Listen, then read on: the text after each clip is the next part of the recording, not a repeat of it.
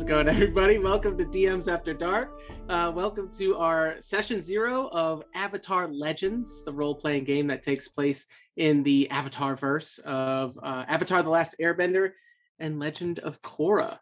Um, what's going on, DMs? How are you guys doing? Hey Oh, ho! great, man. Hi. Excited for this. This will be fun. Cannot from wait. Canada. Yes, Hello. international edition. Yeah. Jess is north How of you the doing, border. guy? That counts.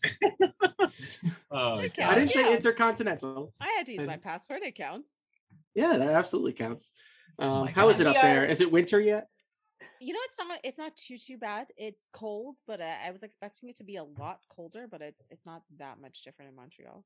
Yeah. How far north are you? Not that far. Like we're into only like Canada? we're only like a half an hour, an hour over the border. So Yeah. Oh, not Yeah, okay. bad. Montreal's like just over the border. Yeah, right? actually, Okay. Troy, we were like part way through, and we were like, "Wow, this looks a lot like Iowa." There's just so much. It's all farms. when we Yeah. cross. Yeah. Yep. Yeah. Southern Quebec is a lot of farms. Yeah. Some of my favorite skiing though when you go a little bit further up. That's a So you're so you're in the maple syrup. You're in the maple syrup nation then right now. Mhm, mhm. sugar maple. Let's go. Hello to all our friends north of the border. Whoever gonna watch this and listen. Uh we like How you doing, buddy? Yeah. We are Thank your you. friends, Now- pal. Now, now they know just what gonna- they're saying. Now we now they know I'm just gonna saying. work on those Canadian accents all Yeah. night. The South Park Canadian accent, not a real one, just the South Park one. Oh Yeah. god. Uh, Make sure and we are short one Amber tonight because she is also in Canada, but she is doing professional things in Canada. So she's too important to join us today, but will be joining us for the actual game. Yes, we have talked with her um about a little bit about, you know, the Avatar Legends and her character just to get her thinking about this stuff. But yeah, she's got she's got uh, real adult stuff things to do. So uh we're gonna let her do that. Not just play games. Um so speaking of and speaking of the game, um but Jess is mm, mm, I mean she's no, no, I'm I'm Oh. making faces at Troy's um, off off screen comments. oh, gotcha. Um I did just see that. Um well let's let's talk about avatar legends though um let's talk about avatar the you know the whole legend uh you know legends the avatar the last airbender legend of korra i want to know because i've been bothering you guys about this as some as the dm who's going to be running this game for us this short little series i want to know um and i haven't asked this because i wanted to hear about it right now what's everybody's experience with it like have all of you watched it have you guys like how into it are you or were you at one point so You go, I, I'll go I- first. Oh, okay, go, go ahead. Krish. Jess. No, Okay, go ahead, go ahead, go I'll ahead. go. Um, Yeah. I've only watched Legend of no, not Legend of Korra. I've only watched Avatar: The Last Airbender. Um, I Mhm. did finish it recently, probably just a year ago when it it's on Netflix right now. So it's Legends of Korra. So if you do want to watch it and catch up on the lore, it's on Netflix. Um, but that's the only one I've watched. But I plan on watching Legends of Korra as we're playing. Um, Awesome. I'm- Yeah. I'm in a similar boat to uh, Jess. Actually, Julia got me into uh, Avatar, wife. which is crazy Name because she drop. hasn't gotten me into any good shows ever. So that's there's a first for that. Oh, Um, Wow, that's a that is a public burn now. Shots. I guess Yeah, friends, but that's really controversial, right? Boo. Some people would Boo. actually say Yeah, that that's no. worse. Yeah. So Yeah, I- I would say I that that actually that actually if she if she introduced you to one good show, but also introduced you to two to friends, We're that like still net negates- zero. It, yeah, yeah, yeah, still we're net net zero zero. for sure Yeah. absolutely Yeah, So so yeah, so uh, I I recently, not recently, but a couple Mm-hmm. years ago, year or two ago, uh, I watched all of the Avatar: The Last Airbender, um, and I actually watched it with the kiddos. So Nice. they really liked it. They super enjoyed it. Um, I have seen maybe half of the first season of Legend of Korra. I Mhm. haven't seen the whole thing, Legend of Korra. So, and I- what is there? Three seasons or something like that? there are four, Four? seasons yeah There's four um, seasons for Legend of Korra. and I'll, uh, I think that everybody's going to be probably in this same boat. Uh, Korra seems to not be quite the fan favorite, but let's let's get to uh, Sarah and Christian. Uh, I sorry. am peripherally aware of things in the Avatar verse. I've seen maybe two full episodes of Last Airbender, one of which I forget. One of which I remember was the Fire Island Players episode. Oh, that's So, like the worst. Wow, That's the one I remember. it's a great Oh, that- episode, but that's not a that good was a good episode to. Yeah. And Yeah. then I saw the first episode of Legend of Korra. The rest Mm. of it I Mhm. learned from being on the internet. Sure. and having a lot of friends who are into Avatar.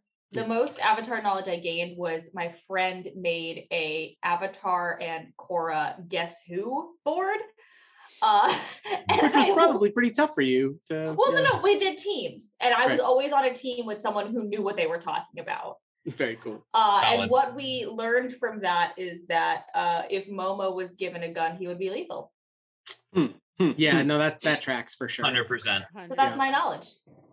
Cool. And Christian. Yes. So I've uh I'm kind of like in Sarah's like ballpark, kind of in between Sarah and Jess. Like I've seen I've seen some of the episodes of of uh well the first one. I haven't seen any of Korra. Uh I've seen Aang. Uh I don't know what I haven't seen them in order. I have I've just seen them like kind of when they were on TV. I've watched them with my son. So I don't know a lot of the lore. Uh so I'm a baby. And I have seen I have seen the movie too. So there you Oh go. gosh. oh no, Yeah. no, no. That There No. is puts you backwards. No, There is that movie. puts you backwards. There- No, the Yeah, movie was great, guys. Yeah, we No, don't no, We're We're that. net That's right. We're net The zero. movie is That's here. fair. That's why I'm here, guys. No, I'm just kidding. I, under- does I not- saw the understand the movie. movie is thought of as that, that it sucks. Yeah, so yeah.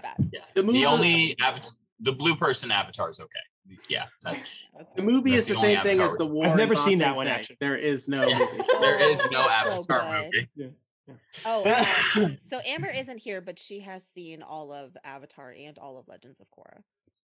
Yes. All right. Me and Amber are on the same page. So there. she's like a fan person isn't Yeah, here. she loves she loves the series. Yeah. yeah it's actually and so that's what i wanted to talk about is um i wanted to know how much you guys had watched or were familiar with it because um despite being a nickelodeon kid show uh i would argue that avatar the last airbender is way too good for what it is do you know what i mean like for Oh, being so a, good. yeah for being a nickelodeon kid show you could have expected that show to be oh lovable characters and funny adventures and stuff like that but like the actual writing of that show the world building of that show the Yeah. character arcs that you go through are things that you wouldn't expect in a serialized uh, children's show. I Yeah. highly recommend if you haven't watched Avatar: The Last Airbender, do it. Um, I would also say uh, Legend of Korra is very good, but you know it's obviously got to live up to the expectations that is Avatar: The Last Airbender, and they took some pretty bold uh, steps that I really, really love as a world building nerd. And all of you know this about me, the other DMs. Hi, child, behind Troy. Um, My child. but um, um, uh, but uh, I will say this: like popping up everywhere.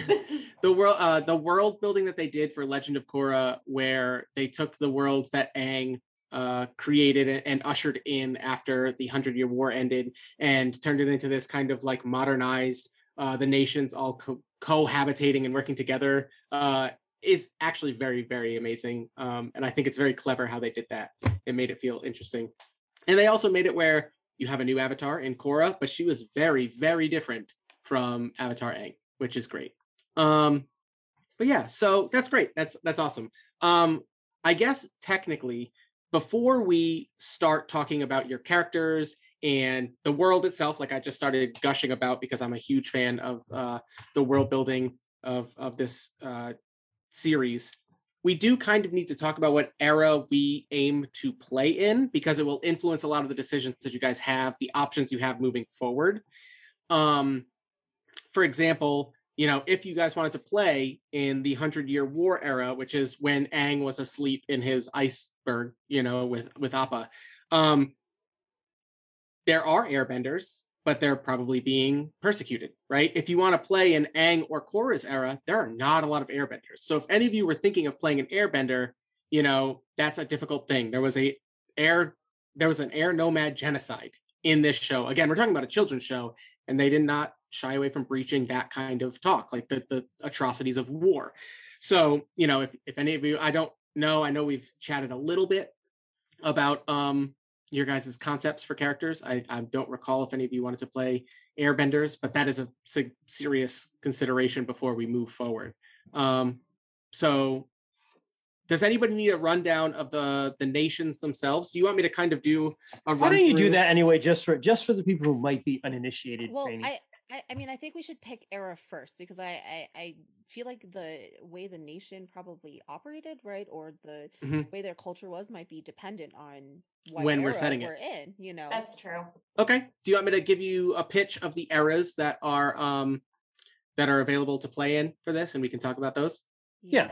Okay, so uh, the oldest era going back in time is Kyoshi's era. Kyoshi was one of the avatars. She was from the Earth Nation, uh, the Earth Kingdoms. Um, she uh, it covers the events after the novels that have come out recently about Kyoshi. She was a badass warrior of the Earth Kingdom. If you guys remember from Avatar: The Last Airbender, Suki and the uh, Earth Nation, the Earth Kingdom people who uh, the warriors, the female warriors who paint their Mhm. face and they're they're super badass. Um, that was Kyoshi. Kyoshi kind of started that movement, um, or was a part of that movement. I can't really recall, but um, yeah. So it says here, play in Kyoshi's era if you want to fight battles against rogues and bandits and deal with corruption as the nations defend and reinforce their borders. So we're going back so far that we're still talking about territorial, uh, you know, border skirmishes and conflicts between the nations. Um, at that point, obviously, the air nomads. I, I think that it's pretty understood that throughout all of these eras, um, pre Hundred Year War, so between Kyoshi and Roku's era, um, air nomads are both nomadic and reclusive. So uh, they weren't exactly fighting battles. They're monks, you know, that live in like sec- secluded, high mountain, you know, um, difficult places to get to and things like that. Uh, but it would definitely be that would be a place where in Kyoshi's era, we're talking Fire Nation attacks on the Earth Kingdom, probably pirate raids, things like that, um, and maybe even Water Nation, um, you know, skirmishes and things like that. Um, then next up is Roku's era. Roku was the next avatar after Kyoshi. That might not be correct, but it's the next era that we play in. And Roku is, was a firebender. Uh, he was from the Fire Nation. Um, and that covers the time just before the arrival of Sozin's comet and the beginning of the Hundred Year War. You guys remember Avatar: The Last Airbender? Um, there's actually a flashback to this where they talk about um, uh, Fire Lord Sozin and Avatar Roku. They were very good friends, but uh, Sozin, Fire Lord Sozin, wanted to establish the Fire Nation as a powerhouse. He saw the comet that was coming. Uh, the Fire Nation gets a lot of their power from the sun and from breathing, and this comet was like a um, kind of uh, what's the word I'm looking for? Prophesied thing that he took to mean we should strike, and so it began uh, the Hundred Year War that sent Aang into occlusion and uh, seclusion and all that. Um, so it says here, play in Roku's era if you want to deal with tensions between the nations and the trials of maintaining an uneasy peace. So slightly bigger scale than what we're talking about in Kyoshi's era. Um, the scope of a Kyoshi era adventure would probably much be much smaller. We're talking about defending a village versus defending the borders of, you know, um, the Hundred Year War focuses on the time uh, just before Avatar Aang's awakening at the beginning of Avatar: The Last Airbender. So we're playing before Aang is woken up by uh, Katara and Sokka, right? So during that gap in the Avatar being in the world, um, basically it's it's when the Fire Nation is declaring war on everyone, and while the Air Nomad genocide is occurring. Play in this era if you want to rebel against unjust rule, protect the weak, and stand up to tyranny. And then you have Aang and Korra's era, which uh, obviously for reasons uh, because the show exists, don't take place in the timeline of those shows. They take place after them. So if we play in Aang's era, it's after he has defeated Fire Lord Ozai. Um, and it's about healing the world after a tragedy and helping bring it into a brighter future. Um, and Korra's era is after the end of Legend of Korra, after she has uh, kind of um, done her spirit world stuff. I'm not going to spoil anything because I want people to go watch Korra. It's Mm. very good. Um, playing Korra's era if you want to deal with the repercussions of imperialism and play in a modernized era. In Korra, there are like cars and like metal bending has become a thing that everyone that like Oh. not everyone but a lot of earthbenders can do Oh, um and that revolutionizes cities you know what i mean like you have beams and like you know all these like yeah. zip lines across cities that basically earthbender metal benders can become like incredibly mobile police forces and it's it's very cool okay. um so yeah i ranted a little long there but No, that's fine. Um, I would say that I I don't want to play in a modernized version personally. yeah Uh, so, especially Like, because I- I'm not pretty open with to Korra. other stuff, but I just I think you know I put that one out, and other than that, I'm I'm pretty open. I mean, what do you guys think of other stuff? I'm leaning. I leaning like they did the second era. roku's yes. Yeah. So like the beginning of the tensions in the war and stuff. yeah. yeah Yeah, that's pretty cool. That would be that. specifically before Sozin's comet. So it would be um, it would be as the Fire Nation is preparing to go to war and fully just hit it hard. Um, so there would definitely be, I think during Roku's era is when the, the Fire Nation set up that tower in the Earth Kingdom. I'll I could nerd out about this forever. Um, but yeah, there it's definitely skirmish city. I'm Not of, full on war, but Yeah. I'm kind of leaning more towards right before um Aang disappears and after he succeeds because I like the idea of after he succeeds the nations are trying to come together but there's still all of this contention right it's it's after the war Mhm. um this huge war happened like there's still a lot of animosity but somehow the nations have to come together to peace where they work together for cores, you know time um Mhm. I kind of like yeah, nobody's gonna trust firebenders, Yeah, right? Like firebenders are gonna be yeah. I like that idea of like uh, that complete shift, and that could be selfish because I'm trying to play a Fire Nation person, but like that Mhm. shift of going to war, and then now like what I have to, I'm working with these people, right? You know, Mhm. um, I will say that if you choose that era of after Aang, um, just because of the way that it's written, uh, technically, I don't know if I would allow any of you to play airbenders because it is strictly Aang's children who become the future airbenders that start the population all over kind of thing. Right. Um, but uh, I'm actually with Jess. I was thinking right after Aang too. Um, cool. Works it's for me. definitely more in a comfort zone. Um, Ooh, with with my my lack of knowledge, but I would still feel kind of more comfortable with that. And I also think it's what more people would know and be familiar with. And I Oh, man. think that's neat. Yeah, and we could talk about. I also I like the idea of the tension too, since Jess wants to play a firebender. That uh, you know, Troy just gave the tension thumbs is up. good. I, I do actually love this too because um, we can talk. I mean, I'm going to obviously be sitting here uh, for the next two weeks, really loving brainstorming what I'm going to uh, present to you guys as far as a series, but um, a a short little mini series. But we can also talk about, you know, this could be the beginning of Republic City. Um, Aang and um, Aang and, and the gang um, were the ones who said, like, look, we all worked together. Like, we're all represented here and we need a place where it's not about your individual nation and they founded republic city um, which is on the western uh, coast of the earth kingdom and it was a city where any vendor like anybody from any nation was welcome to build a inclusive you know um, modern society and so um, republic city is a really cool place that like we could talk about before it gets to the modernized version of Korra we could talk about yeah the tensions that would be rife in a place like that yeah. so The the other thing that I was gonna say is that I also like right before Aang too, because that that's also when the tension is developing, right?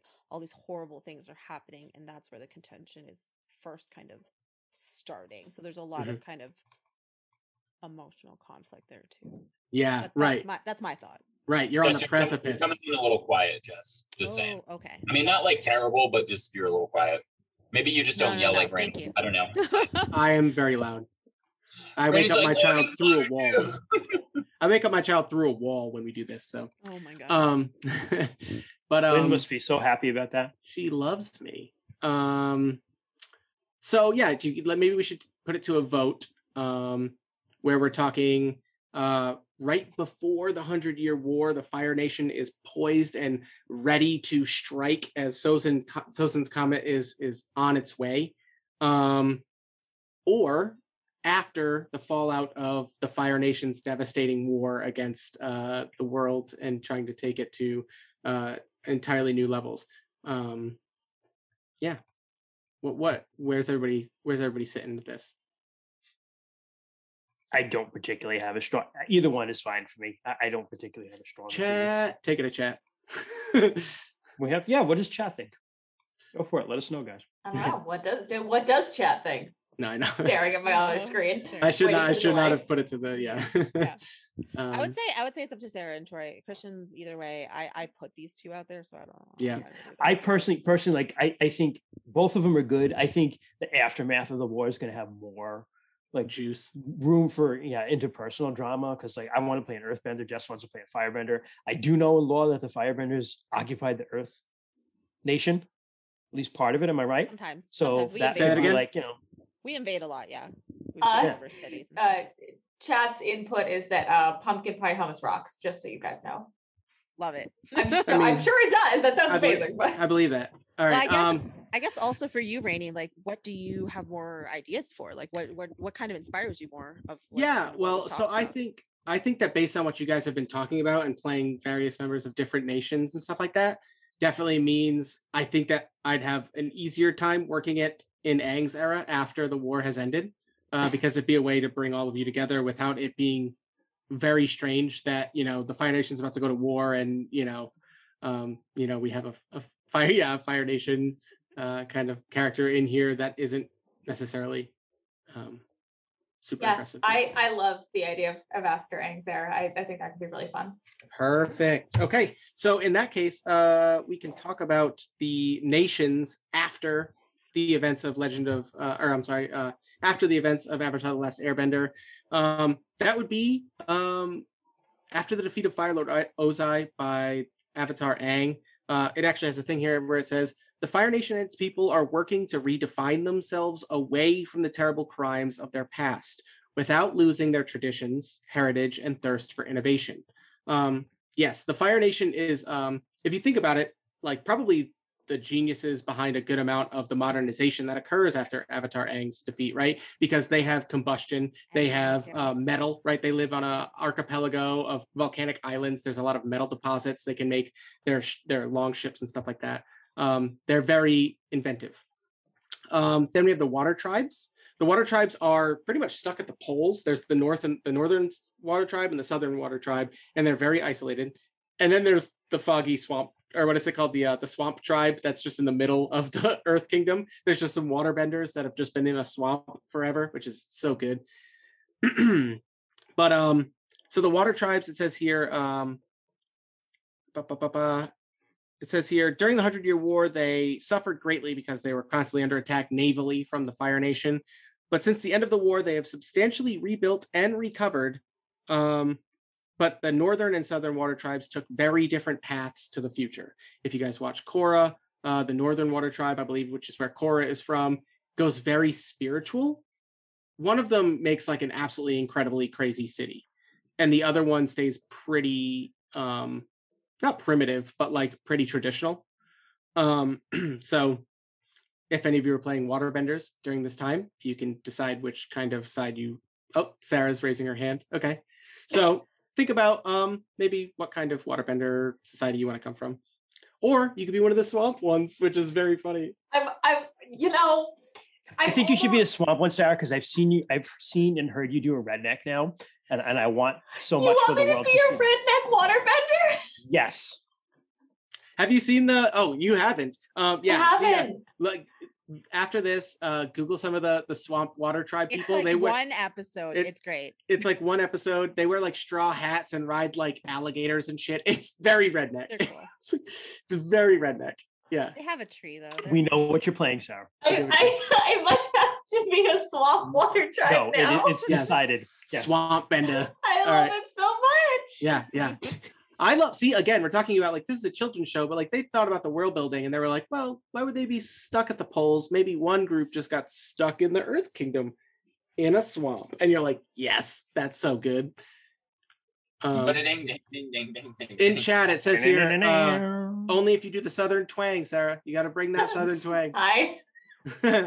Uh, that that is one of my Pathfinder players who has heard me do a hillbilly voice on Wednesday for like two hours straight. now it is expected.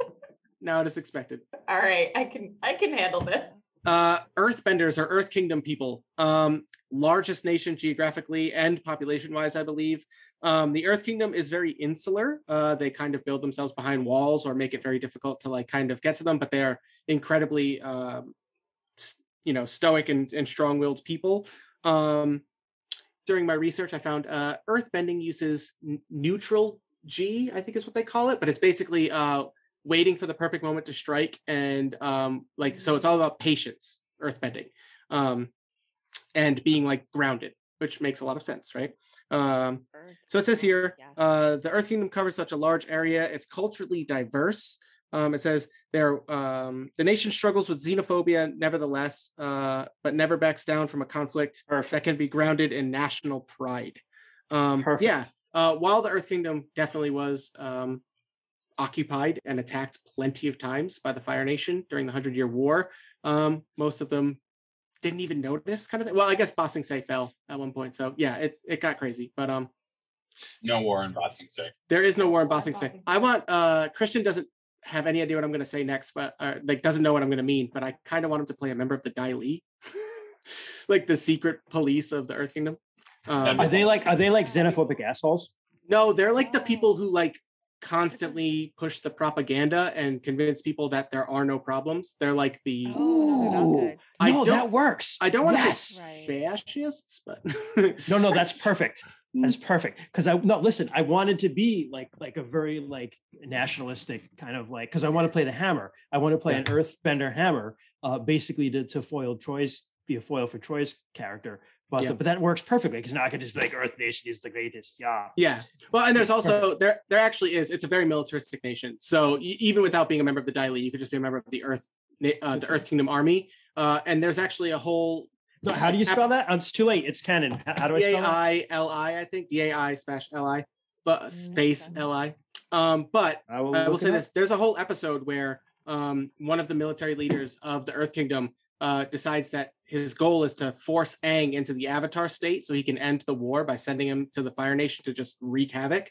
And the way he does that is just by pestering him and pushing his buttons and stealing his friends and hurting the people he loves.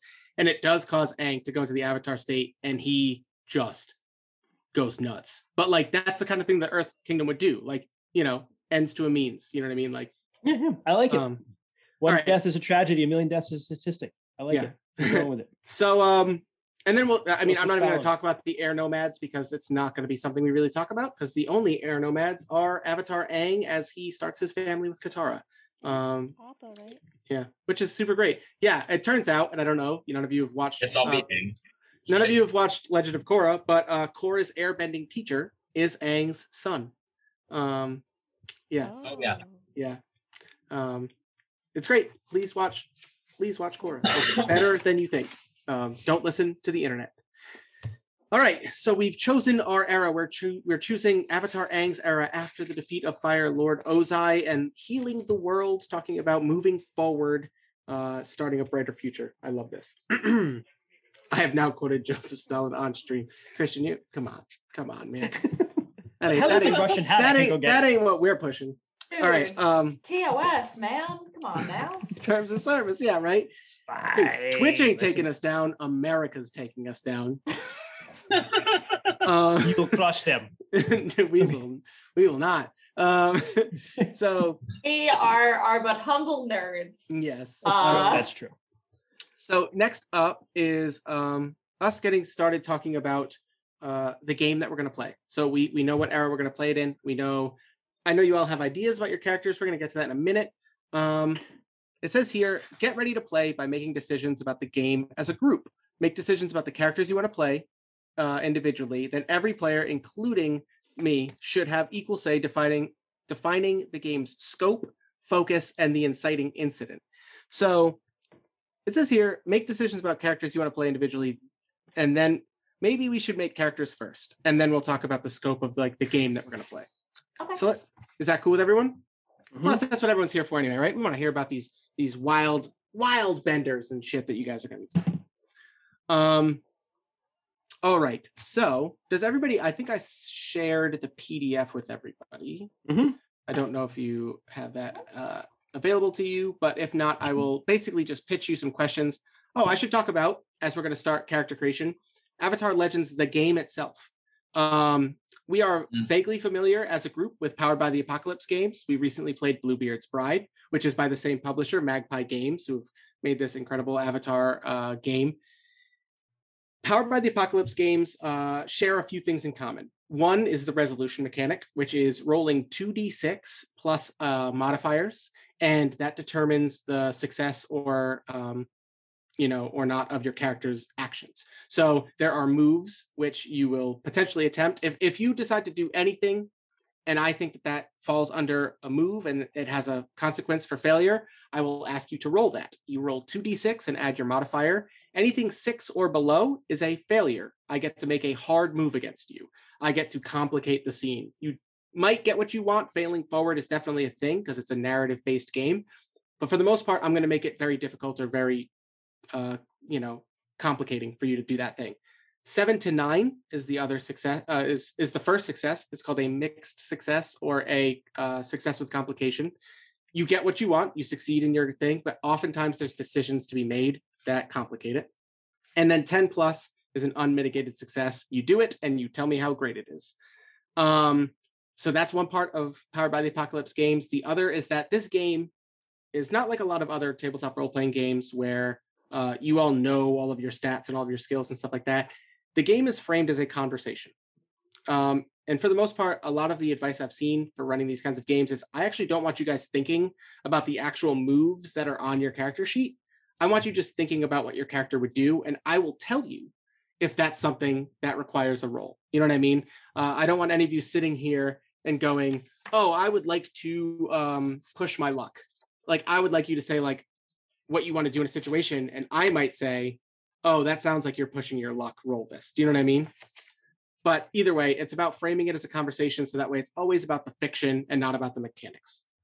Um, Okay, great. So that's a, a lot less rules for me to learn. exactly. That's right. Yeah, like how, how- Take it. yeah um, these games really do strive to be more about the story you're telling and um, then you know the character's power and stuff like that which is why i think this game is designed so well even just in the quick start because any class any playbook can be a bender um it, like you know what i mean like bender is not one of the playbooks anybody can bend it's not about the fact that you can bend it's about yeah. Your character's struggles your character's growth your you know what i mean like Mhm. um, bending isn't the journey it's just a tool you know Mm. all right so the first thing we're going to do is um, technically the first thing they have you do here is choose your playbook christian you've already mentioned what playbook you're playing so why don't we talk about uh, the playbook that you want to play Let me find it. Hold on a second. do you want to just say it and i'll read it It was a hammer. Yeah, I wanted to be the hammer. The hammer, Hammer Earthbender. Yep. Yes. Uh, the hammer is uh, is strong, tough, and looking for a deserving pa- face to punch. Play the hammer if you want to grapple with what force can and cannot solve.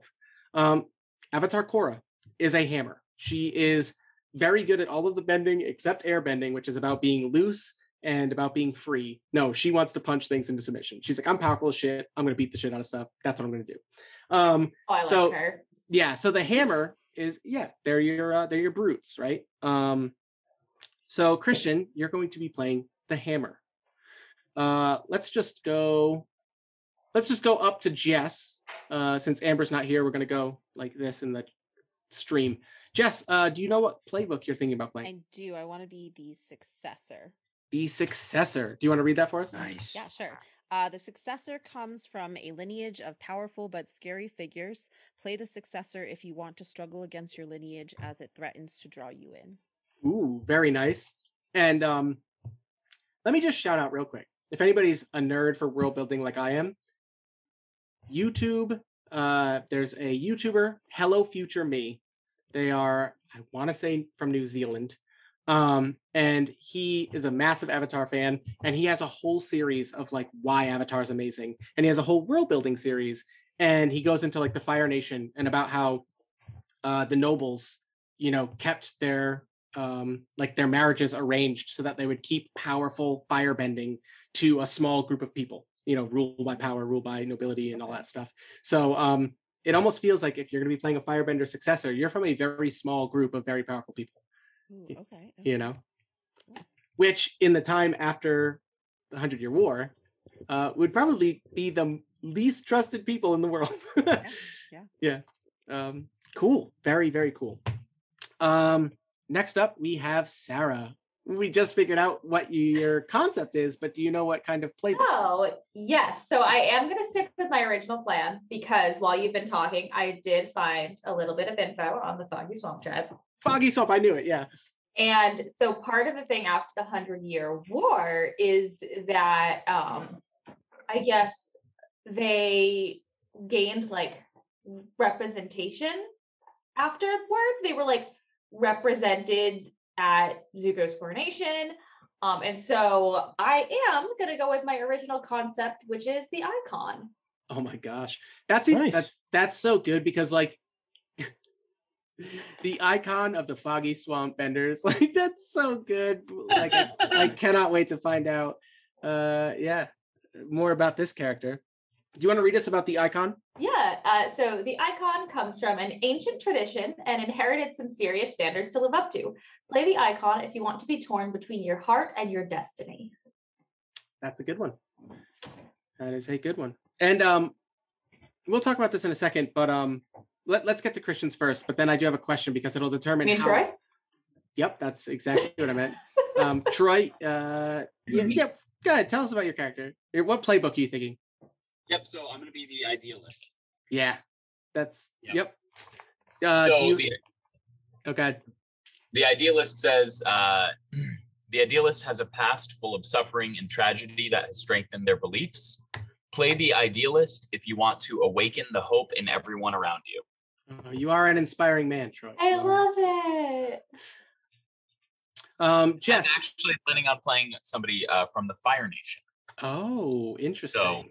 Ki- Almost kind of Uncle Uncle uh, Uncle Hero, Iroh? Iroh, Iroh. Claro.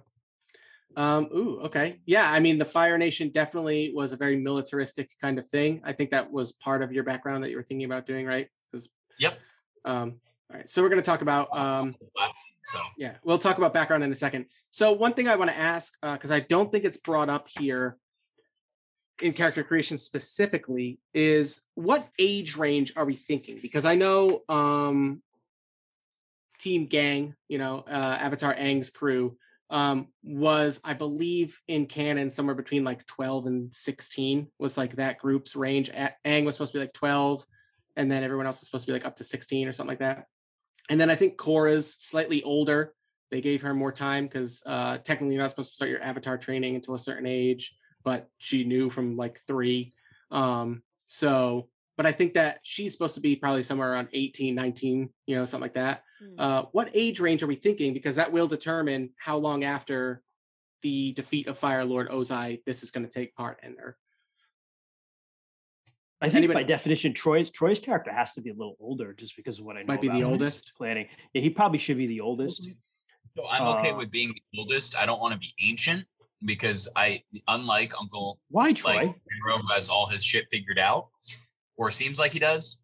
I am I'm firm in my beliefs, but I'm also like I'm not sure that they're right. So Could be mid twenties. I'm I'm still learning. Yeah, at earliest mid twenties. I was thinking like Yeah. 30? 30. So basically ancient. Yeah. Well, that, no, that's great because let's say let's say you were like a what do we think like 22 year old soldier during the 100 year war. We could Yeah. put this 10 years after the war. So like, you know, Republic Yeah. City is being built, you know what I mean? Like Mm. enough Yeah. time that it's not real fresh, but still not long enough that anybody's feeling good about firebenders. you know what I mean? Like sure, sure. um that yeah. that works for me. I think. Yeah. it's a it's a long road to recovery for them. All right, cool. Um, so in that case, that puts us, you know, around uh 110 AG or whatever the the year marking is. Um, does anybody else have age ideas? thinking like 17, 19 for me, I think. So you were I'm like a thinking about the child. same. Yeah, so you were like a child, Jess, when uh Oh, when your well, Fire Lord was defeated. That's a good point. It's 10 years, right? I mean, ish. Maybe also like 2022 then. Okay, I think I I, I want to have still like strong visual memories of it. enough so that like you're salty about how much better you had it when you were a kid. Maybe. Maybe. Pretty actually, because because no, that's good because I'm thinking the exact same thing for reasons that I want to still be salty, old enough to do stuff, but young enough to still be salty about it without having like perspective of like different people's opinions and stuff like that. That's why I'm that's why I'm Mm. going with what I'm going.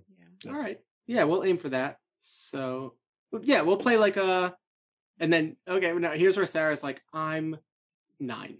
No, no, no. I- so I actually, so again, I have the the fandom.com tab for the Foggy Swamp Tribe open because I wanna, you know, do some accuracy. So uh the gang, it looks like got and met them around like at the end of the hundred year war. It's during the final year of the hundred year yes. war. Yep. So if this is around 110, I'm almost thinking maybe like she maybe she didn't like meet them, but she saw them and was there when they were there as like a kid.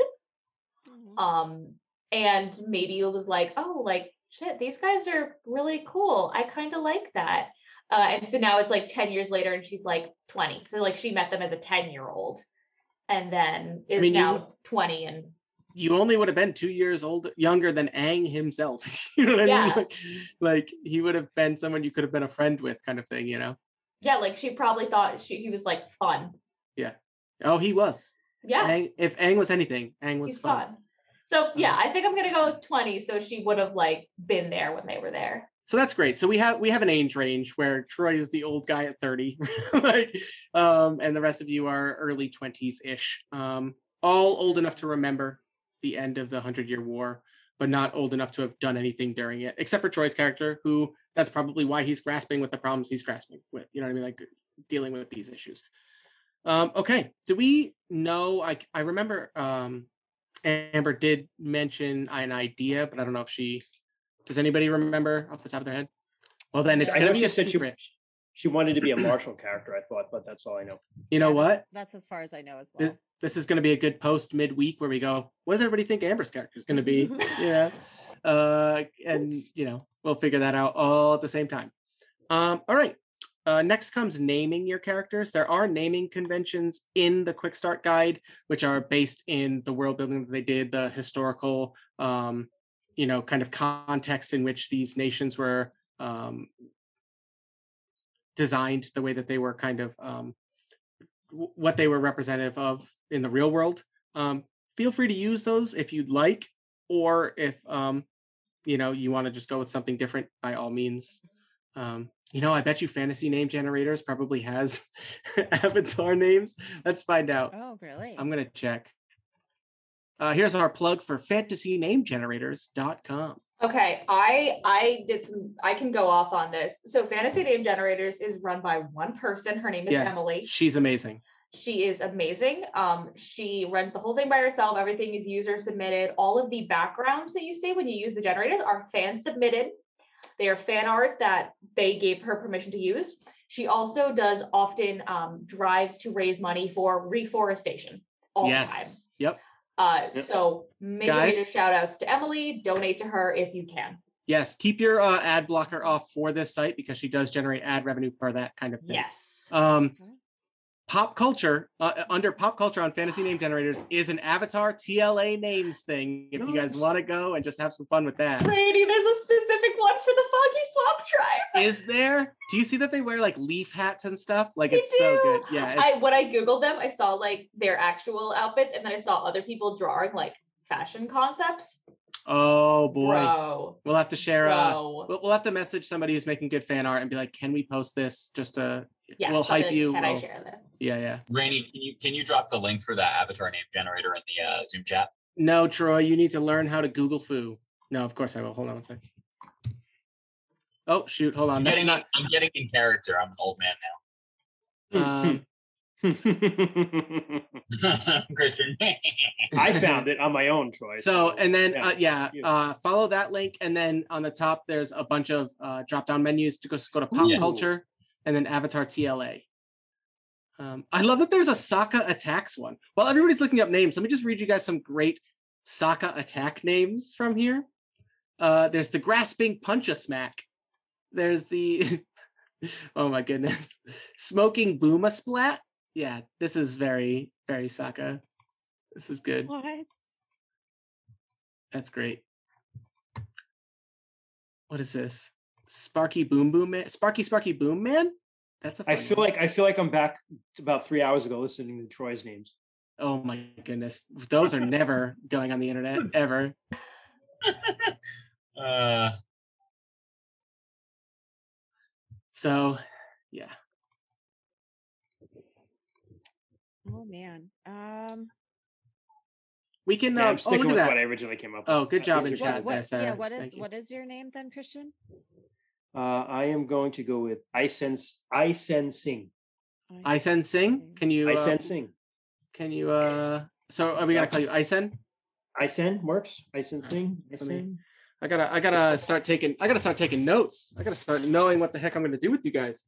I didn't write any of this There down. you go. Popped it in the chat. Oh, I send sing. Okay. Oh, we could just call you I. Yeah, I. Or, or what what do you like? What do you Uh, I'll decide when we play. But I send sings is good. I, I just I's fine. We'll go with that. I send Sing Uh, I'm not and you into are character yet. You know, I have to do like a, a week's worth of method, you know, watching stuff before I get into character. you are the uh, Daniel. Uh, what is it? Daniel Day Lewis? Is that his name? You're the Daniel Day Lewis of the DM Center. uh, if anybody in chat gets that joke, um, I mean Daniel Day Lewis. People know who he is, right? That's not a yeah, crazy totally. Uh, so you are an Earthbender idealist, is that right? Oh, Hammer. Oh, hammer. Hammer. And I, I wouldn't mind being part of the die. Was it Dai Li or Dai Lai? Dai Li. I would be a really young member though, huh? You would be. I don't know if the Dai Li still exists. Uh, they do Post. because I looked them up, I and it. although they were very corrupt, uh, after You the don't say. war, they they, appa- they apparently were not corrupt. They they redeemed themselves. oh, yeah, I don't know about that. Yeah, I don't Uh, necessarily want to redeem myself. I want to be uh, I want to be a dick. uh, So- All right. Does anybody else have a name that they like yet? Yes. Uh, All right. so I'm I'm just gonna be dropping Foggy Swamp Tribe lore you guys today. Please all do. of their names are very short and they are all unisex. Uh, so my character's name is Rue. It's spelled R-U-E, Perfect. and they don't do surnames. It's just one name. Rue, Foggy Swamp Icon. All right. what a what a name! Rue. What a gal! Yeah. Uh, I had a friend in college named Rue.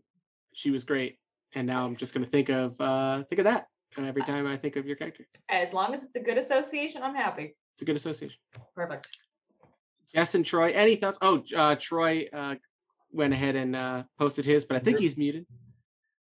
Urulo. Arulo? Urulo. Yep. Urulo. And honestly, in the name generator, Cho came up, so that's my last name. Sorry. Arulo Cho? Do you know what's hilarious? I, Cho. I I I was like, how weird it would be for my first name to be Cho because I wanted to go with the name Cho Zen. you bastard. I know, but I wrote it out and I was like, I don't like this, so I'm not going to do it. But I, I Uh, yeah, I'm. I, Urulo Cho. That's who we got, baby. gotcha. I'm either gonna do. uh I'm between Trinity and Chae. I might do Chae. Chae. Okay. Yeah, like Chae. C-H-A-E, Chae. Definitely yeah, Chae. What is it? Chae. I'll go with Chae Zen. Chae Zen? Cho Zen. Yeah. Almost chosen.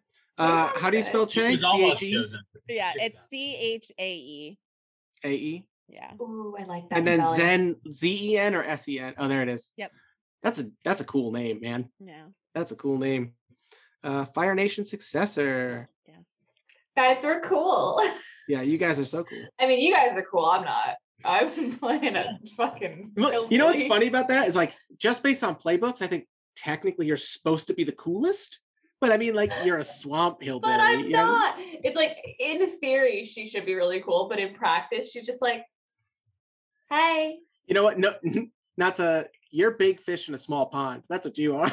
you know what I mean? Like, yeah, yeah, she like, won like the pumpkin deal. contest, the, whatever Yeah, the swamp version of the pumpkin pumpkin princess. contest, like the catfish contest. She won it. Ooh, yeah, catfish contest. Also, interestingly enough, in one of our previous games, your ass was something that came into play. Uh, strong, uh, strong, strong of heart, dumb of ass. Dumbass. Yeah, Maybe yeah. it could strong of heart, swamp of ass. in this Swamp one. of ass. Oh no. Oh no. No, but no, I can't. I can't ruin it just because You, take Eva's. the, you can take the ass out of the swamp, but you can't take the swamp. out of Swamp the out of you. Oh man. But Clip Eva's that ass moment. was so Clip good. that Yeah, clip that moment. Writing it down. Oh, 49 that's 27. ridiculous. Uh, Yeah. all right. Okay. Uh next up, that is so ridiculous. Um oh boy. Next up, we choose everyone's training. So uh, this is where you decide whether or not you are a bender or a non-bender, basically. Um, since we decided we're playing, actually, this is kind of interesting. We're playing in Avatar Aang's era, post um, post Hundred Year War, post uh, Aang's defeat of Fire Lord Ozai. Meaning, um, typically, I feel like um, the technological uh, character style uh, is very evident in the Legend of Korra, but it's probably not so much in pre Aang's era. Um, I mean, people were always innovating and things like that, but um, because you had even in uh, Last Airbender, you had the air uh, the people who were living in one of the air nomad temples. Remember, and like the kid built the flying uh, wheelchair that he had, and his father was building all of those crazy steam powered things. Um, so it exists. Um, if any of you were thinking about doing that, I know we've already talked about. I think all of you are decided, but I don't remember if Jess said she was a bender or not. Um, I assume she is because I she's a think noble. she said she is. Yeah. Yeah, Yeah, I think no- she said she is too. yeah, the nobility kind of uh, kept that in the in the genes, if you will. Although again, go watch Hello Future Me's video. Is bending genetic? Yes and no.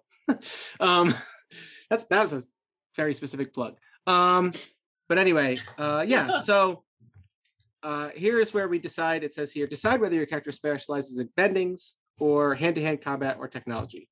All of you are benders. No, I think Troy, Troy's not a bender, right? Troy is not Yeah. a bender. Martial, Yeah. martial class, and I think Amber was martial class as well. I'm not writing anything about Amber's character right now. We'll figure that out later.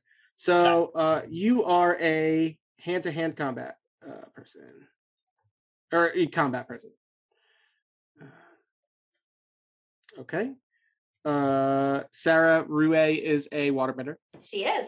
Okay, of course. Uh, not to mix uh media here, but you being a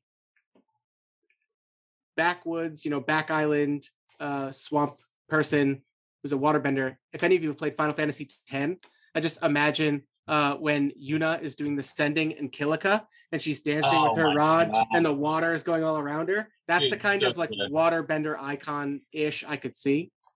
Um, you know, I just Anyway. recently replayed Final Fantasy X. so good. I good. beat it again, and it was uh, it was just everything I remember that was amazing. So Like- good. That game is very good. Yeah. Although nine Very. is my favorite, and I know that's not the most popular option, but whatever. Never Christian. Uh, I it's just very good. Say, I I just came back to see what I missed, and all I got was a joke about swamp ass. Great. Oh yeah. Uh, remember Aoife? Aoife was pure of heart, dumb of ass. yeah. Uh, Rue is pure of heart, swamp of ass. Oh. I didn't then I say went on to- that. No, but there's also, but there's also you have to choose your fighting style, and maybe you just give people swamp ass. Oh, no. She sweats them out. You're just like, oh god, I'm so Jess, uncomfortable right now. Just please, please come back to to our yeah, thing uh, Christian. me. Christian, let I me uh, let me deflect real quick. Christian, uh, are you Yes. an Earthbender? I am an earthbender. You're an Earthbender. Okay. Yes. All right. Uh, fun fact in my research, I found that I don't know if it's because it's more rare or because the population's larger, so it seems less prevalent. But earthbending is like the least represented population size wise, supposedly. Um, so they're pretty rare in the Earth Cool. Kingdom. And Jess, you are a firebender, correct? yes, I am firebending. Yes. So we got benders of all kinds and a hand-to-hand combat person in uh Troy. Troy, that really makes you like in the Fire Nation Navy or the Fire Nation Army being a non-firebender. Man, you were you were a grunt, bro. Like you were He was like a stormtrooper, you were a PI. basically. You're, yeah, you are straight stormtrooper status. Uh, okay, cool. So that gives us was- I was everybody. a hell of a fighter. Oh, actually, this is important. We have to decide your signature fighting style. Uh, Christian did bring that up. Uh, even within your bending or your fighting style, um, it says here, and this is purely narrative, but it's just a way to get you to think about how you use your skills and your training uh, in things like combat. And this is going to be very funny for you, Troy. Um, what is your signature fighting style? So um, the examples here say a waterbender who creates clubs, spears, shields, and projectiles out of ice for themselves and non-benders companions to use or tech experts who grew up trapping monsters in the wild and constructs elaborate snares out of items to catch their enemies so let's start with we're going to go with christian i'm putting you on the spot Yeah, no, I have a good idea for one. Uh, I All right. actually want to um, use like small, like smooth, like river stones, and just like huck them at people like Gambit, and just like have them explode. dude you know what's so funny is last night i had my wife i was like lynn i just want to run through a quick character creation Uh-huh. and i was like just so that way i understand like step by step what's going on here and she sat down and she almost built a very similar character christian she built That's a because Lynn is a genius like me, Yeah, yeah. and you know, good minds, great she minds. built she built a bold earthbender uh and she said she wanted to fight what she did was she would lift up a piece of stone break into a lot of little pieces and then just scatter them like she Oh, was like she was like a scatter shot Um, That's cool. See, I just I just have a picture of him like spinning like the stones like around his Yeah. hand. So so we're kinda, just gonna say we're just gonna say uh projectile. Yep. Yeah, okay. Cool. cool, cool. projectile stones. I like that they're river stones because you can like skip them. Like maybe you got trick. Yeah, like you got skip trick him off a wall and stuff. Yeah. yeah. All right, Rue.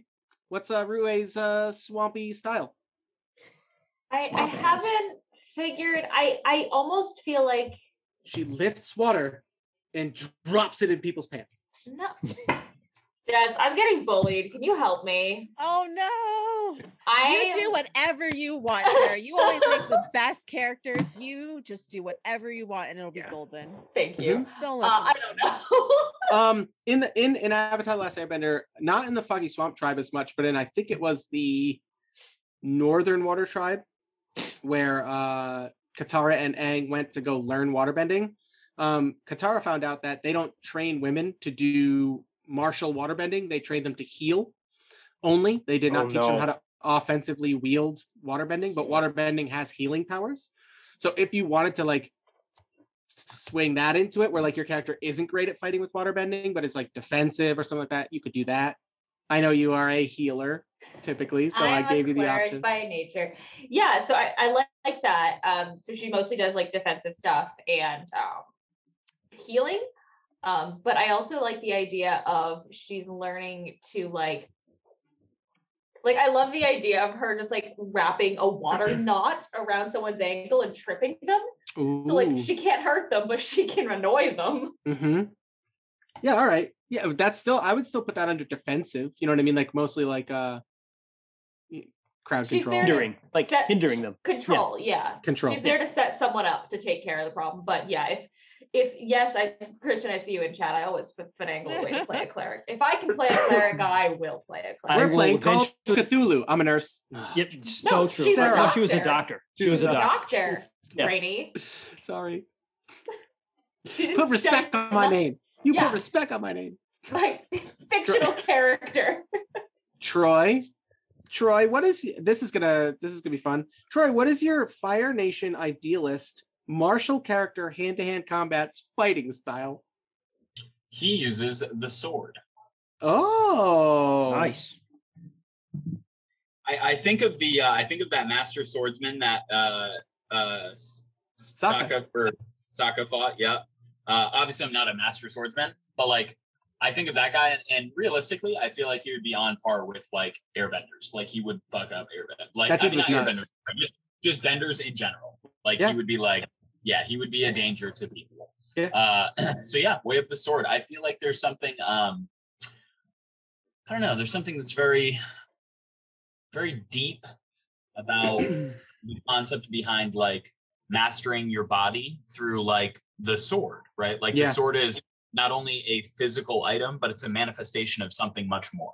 It's an Um, extension of yourself. I, I like that a lot. Yes. I believe so actually great. wasn't one of Sokka's like biggest lessons like um when not to draw the sword? Like wasn't that one of the biggest things like he taught him was like I think I think so, but I think moreover than that, that's just something that you see in like, every culture yeah. everywhere, everywhere, Yeah. right? Like, you know, Yeah, I just I- think it like double, 007 uh Spectre, the guy was like, you know, you might have all of this technology and and these drones and this and that, but like what makes you a double O is knowing when not to take the shot. Yeah. Uh, and that's something that you'll never that no amount of technology or drones will ever tell you. You know what I mean? I was Mhm. like, that's really Yep. so Um, all right, and that brings us to um that brings us to Chae Zen. Chae, right? Chae. Yes, Chae Zen. Yep. Uh Fire Nation Firebender successor. hmm What is your fighting style? I'll go so far as to say if you are a like noble, you might be able to lightning bend. That would be cool. That would be cool. Oh, I, yes, I that would be cool. that would be I- cool. I think I'll stick with firebending though. I think I Okay. will stick with firebending. Uh, Maybe she's not quite uh disciplined enough. Yeah, yeah.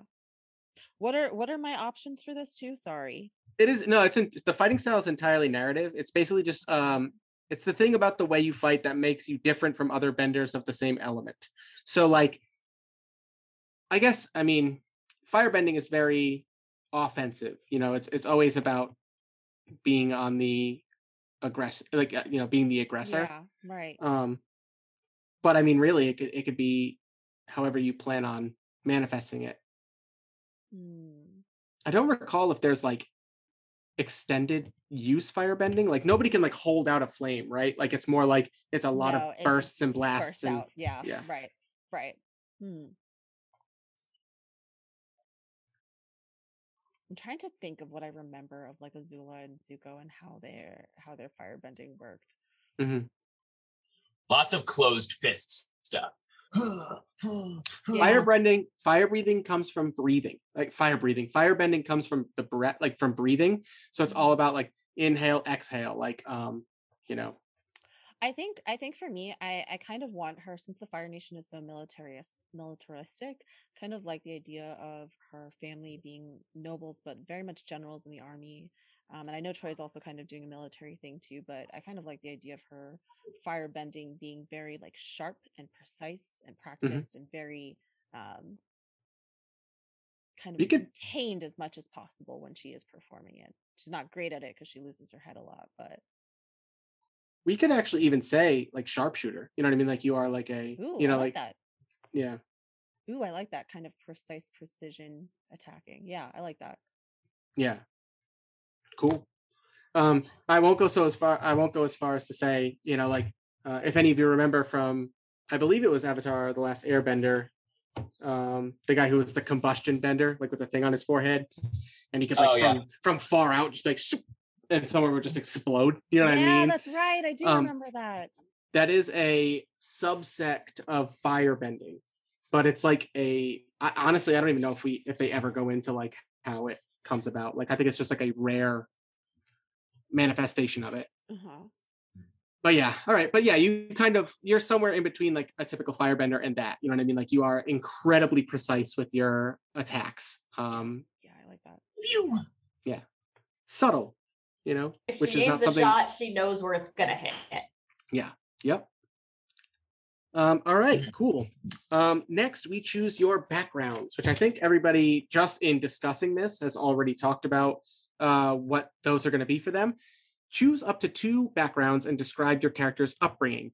Your backgrounds uh, affect your social situations and tell you what kind of knowledge and practice you might draw on when you rely on your skills and training, which is one of the moves of this game.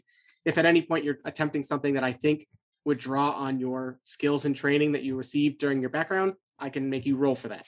So it says here write down the name of your character's hometown or homeland, either a favorite location from the show or one you've invented yourself. We can worry about that in a little bit. But the background options uh, are military, monastic, um, outlaw, privileged, urban, and wilderness.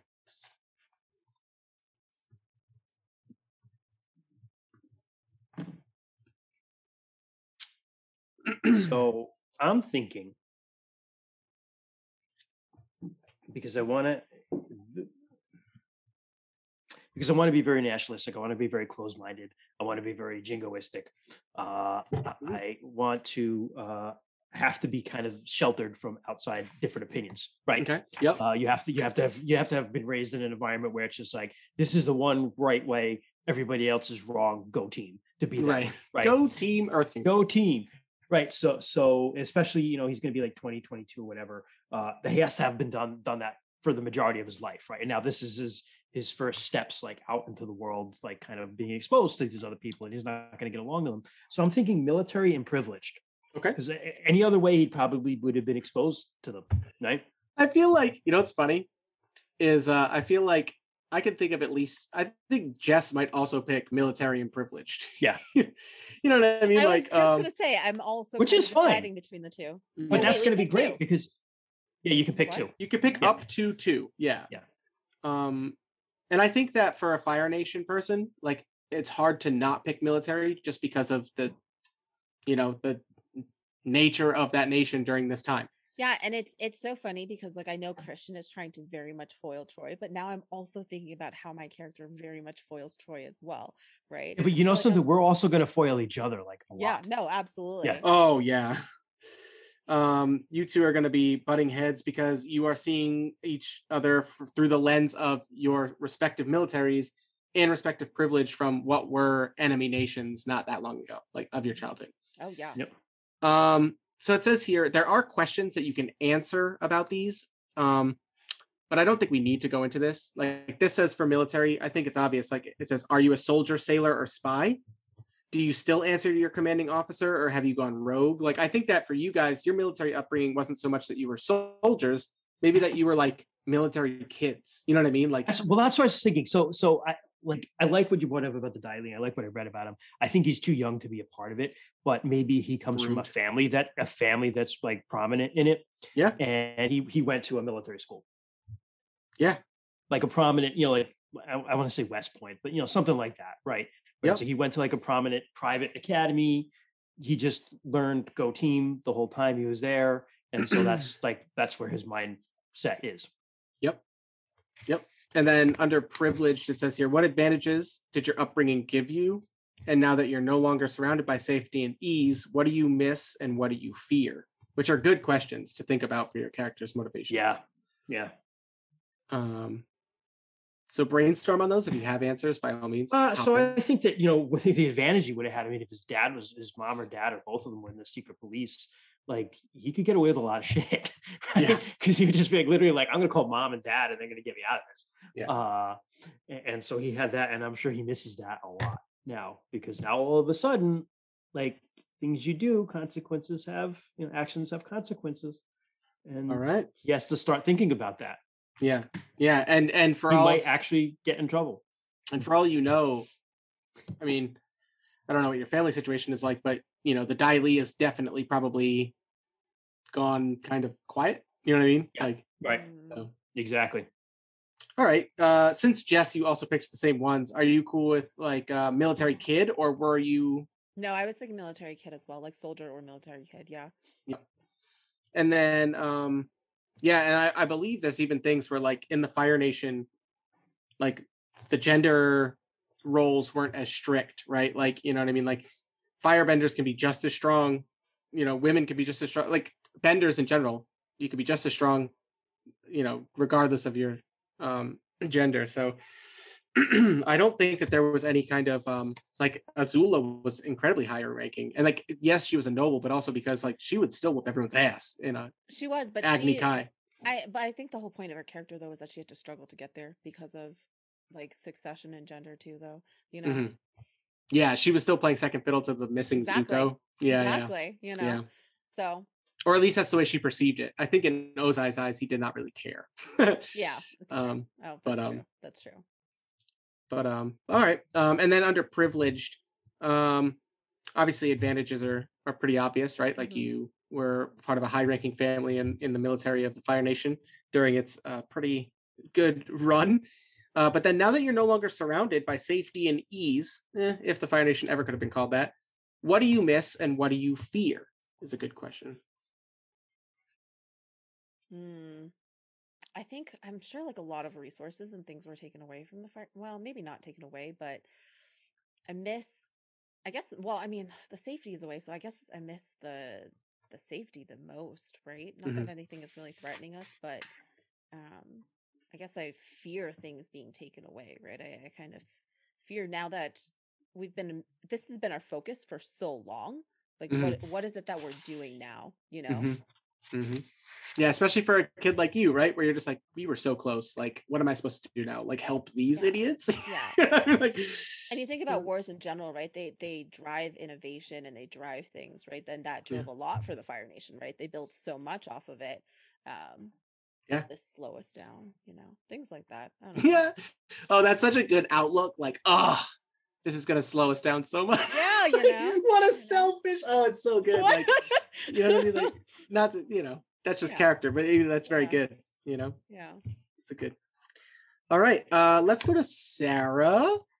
Did you uh, do you want me to run through the backgrounds again? or- I looked over them. okay. Uh, I have two after, again, while you were talking to military kids, doing some more foggy swamp research. Mm-hmm. Uh, and I'm going wilderness and monastic yeah. Hmm because they, from my understanding, is they have a very philos- like good like philosophical thing about how just like kind of like everything is connected and that's just, you know, take care of everything and take care of the world that takes care of you. hmm That kind of a deal. But also like obviously wilderness. She's a swamp kid. Hey, as as a swamp person, I appreciate it. You know? Like I'm a, I'm a swamper, so like, You're a literally, swamp man. I get paid to go into swamps. Wow, so I uh, totally forgot about that. That's true. Yeah, yeah, love it. That's uh, I appreciate you uh, repping the swamps. Love it. um, all right, and wilderness. Yeah, it says here, uh, which terrain makes you feel at home? What special skill? Oh, this is a good one. What special skill are you most proud of? It says perhaps orienteering, herbalism, sailing, animal training. Uh, I like that question. What special skill uh, of the swamp are you most proud of? Um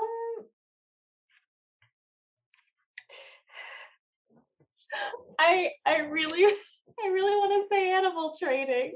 Yeah, heck yeah. I want her to be like to really like animals and critters and just like thinks they're all cute. Like the closest thing you can get to a druid in this game. Just Well- like, look at this terrifying baby. I Sure. love it. and then um and then you know what's great about this is now you get to brainstorm a bunch of animal hybrids because uh, avatar the last airbender is like you know oh uh, crap, that's right. tur- you don't turtle even get normal ducks. animals. You get turtle Yeah. ducks and like otter bears or whatever they are. y- I would- I would die in real life for turtle duck. I've seen Oh my it God. once. I would kill for, for it. Uh there's so many good ones like there's like wolf bats and like well i mean obviously that's terrifying but like um badger bat what are they called like badger moles and stuff like that What were like the they're penguin? The penguin ones. otter penguins Yeah, otter it an otter penguin? That's what it Yeah. was. The foggy swamp tribe ride around on cat gators. cat gator like that's what i mean right uh that, that's that good stuff right there um so the brainstorm up some uh, fun little uh, animal hybrid That would That's be actually- a vicious death roll. a cat gator. God. That's actually uh that's actually something I meant to research was like what animal hybrids canonically exist and what dumb shit can I breed? Like, you know, um, all right, cool. And Troy, that leaves us with you, Yeah. So Mr. Mr. Swordsman. So I'm going with two. So obviously military. I was a soldier. Yeah. Um, and I'm also going with wilderness. So I actually grew up in and was raised in a urban environment. But um, after I was um, after I was basically betrayed by my unit and like sold out in exchange for their freedom, um, I was held captive as a prisoner. I'm not sure what nation or what tribe or whatever. We can all work on that together. But es- essentially, I was obviously super pissed about all that. Um, and there was one, uh, I guess, guard that was like on a rotation that watched me periodically over and over again. And over time, I eventually kind of built up a relationship with this person a little bit. And um, so, so much so to the fact that they they actually let me escape and they went one step further to um, facilitate like they forged my like death they like they feigned my death so um after i escaped i was like infinitely grateful for that and um i retreated and lived in like a very small like village like little podunk village. Um i was by all accounts dead. Um and i'm trying to i'm trying to basically rediscover who i am. Um and i'm trying to i'm trying to take the compassion that that person showed me that saved my life and i'm trying to apply that to everybody while at the same time dealing with like the really deep seated like hatred from that betrayal from the people i was closest with so uh yeah so that's kind of my thought process so but i grew i like think like small village like um i think uh logan from x-men the x-men movie where he retreats to that like small fucking village and splits wood and you know Can I Yeah, pitch no. something? Oh, do you want do you want it to be like forested? Because I was gonna pitch like I feel like if you were captured, we could say it was water tribe, but they probably wouldn't take prisoners, just based on like how I their it would probably was. be Earth. I think it would probably be Earth Nation, honestly. Um, I so like either either like a small mountainous village, like um, where there's like goats and like big mountains and shit like that, or um, there's the or I was desert. thinking like maybe there's, There's a, a- desert. There's a huge desert. Like that I Mm. feel like if they wanted people to disappear, they could take people to you know what I mean. But if you don't like that there's vibe, something, there's something that's well no so actually that might work pretty good right? Because i think of a desert and i associate it with like a very harsh and like like for formidable just like just unhospitable place. But as long as i was able to find a small village where i found community and like yeah, there's an oasis. support like as long as i found that i think that would actually help to facilitate this like dichotomy and this internal struggle right everything around me is so inhospitable and dangerous but i found in all of this in this sea of just nightmare and like death i found community. I found people that are genuine that love each other that are compassionate you know? So yeah that might work pretty good.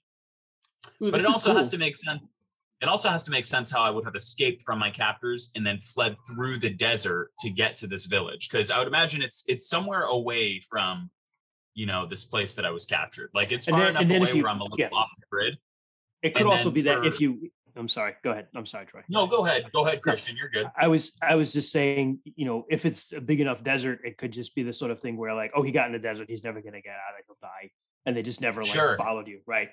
They never bothered. Yeah, and then so Yeah. so for what for the question that uh it says under wilderness, it says what um what do you fear about like going back to the big city? Yeah, Um is even though it's been like 8 years since this has happened, I'm afraid that I will find somebody that recognizes me. Yeah. Um like specifically somebody like from my unit, like a soldier from my unit.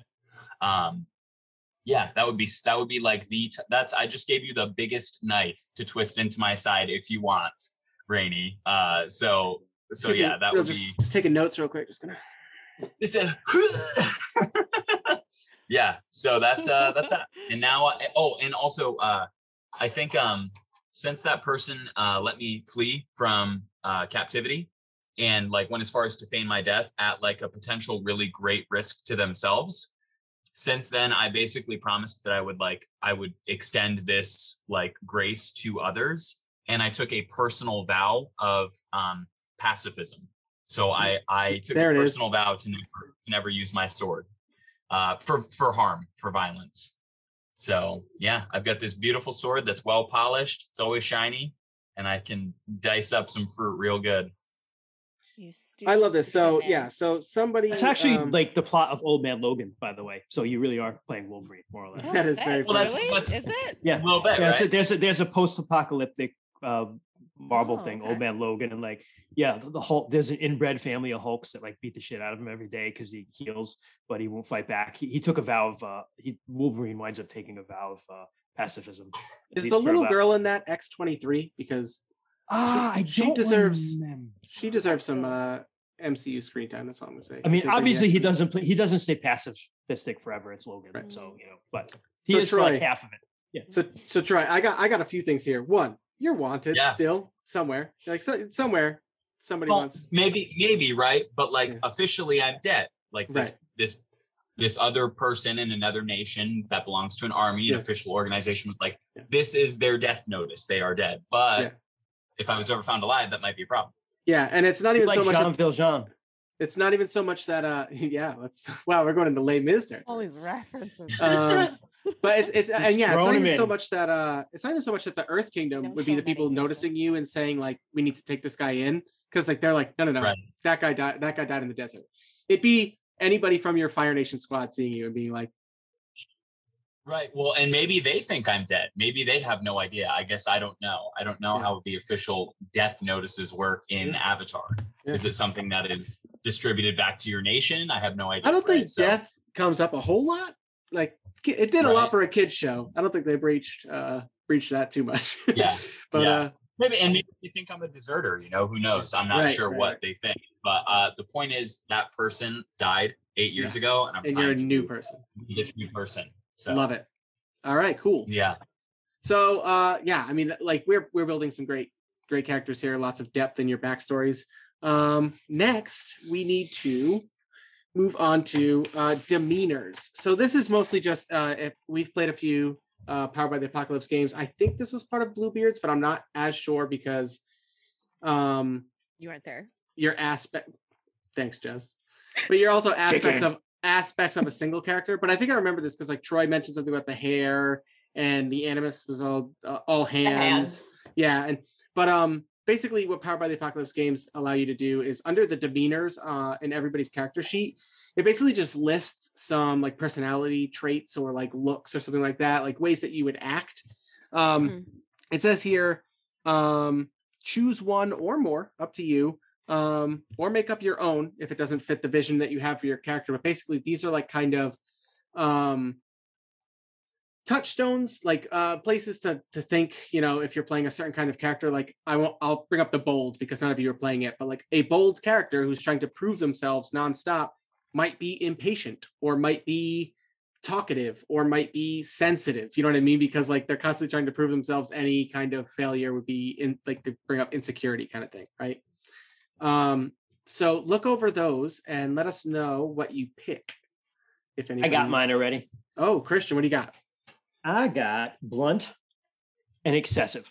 easy there cal I'm basically I'm basically making a uh like a frat boy, more or less. Oh, no. making. Like Oh, an earthbender no. frat boy. Yeah. oh no don't do that I might even wear a sweater like tied around. Like oh no whatever the Earth Nation version of that is, oh is no what he's gonna go with. It's like a button down, a button down in shorts, you know, that guy. oh no no no no Oh you were my doing so good before this you're Oh doing so my good before this. Well, like metaphysically a button down in shorts. You know what I'm saying. you know figuratively button in shorts Figuratively.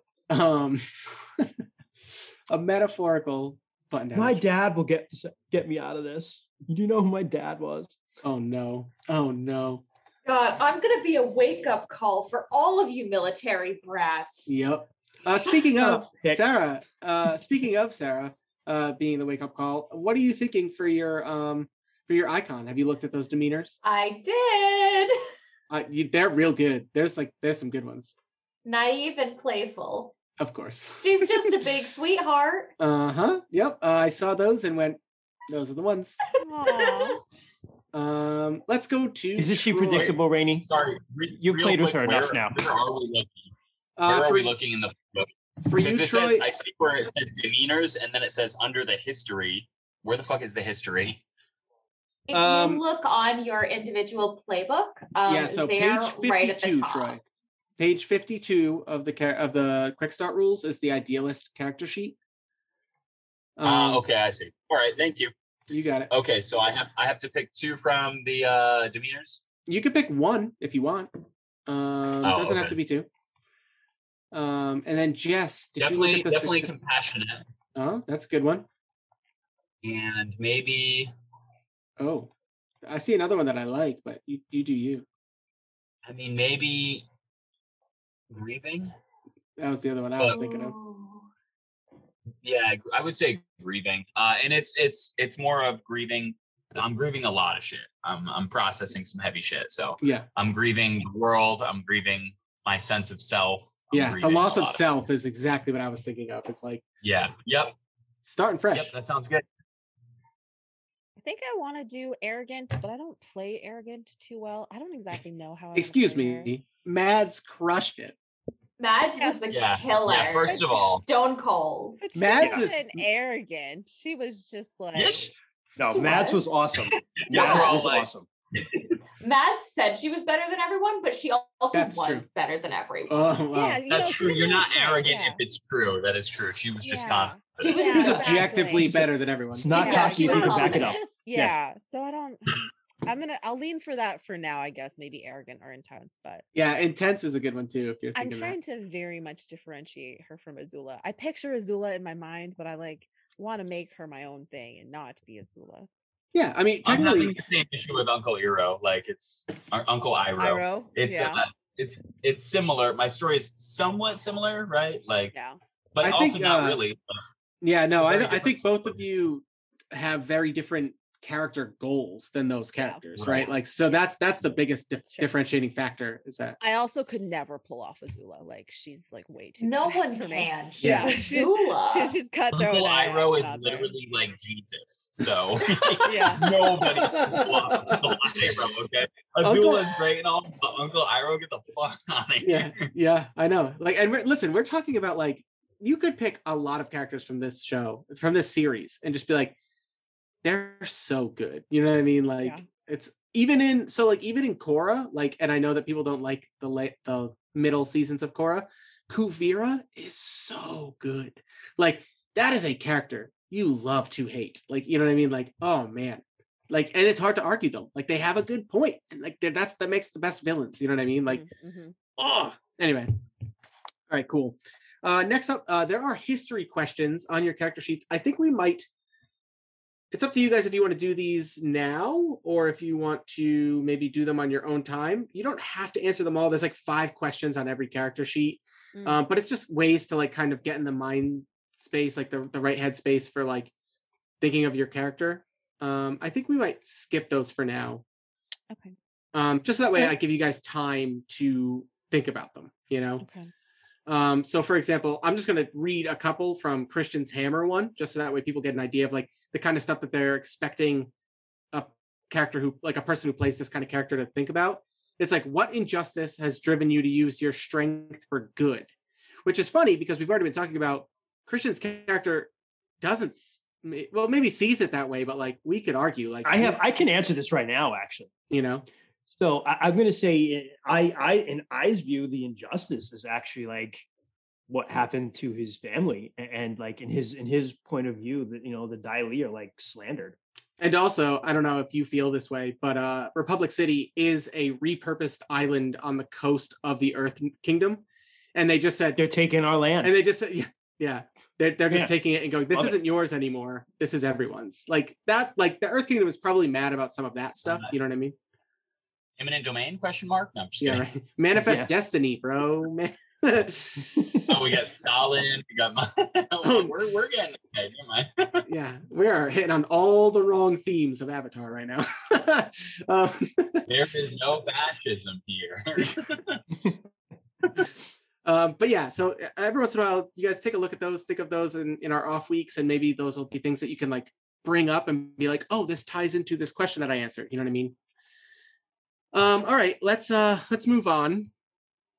Um, let's see here. I think we'll have to wait Yeah, until sure. Amber gets back for connection. Connections. Yeah, I'm cool with that.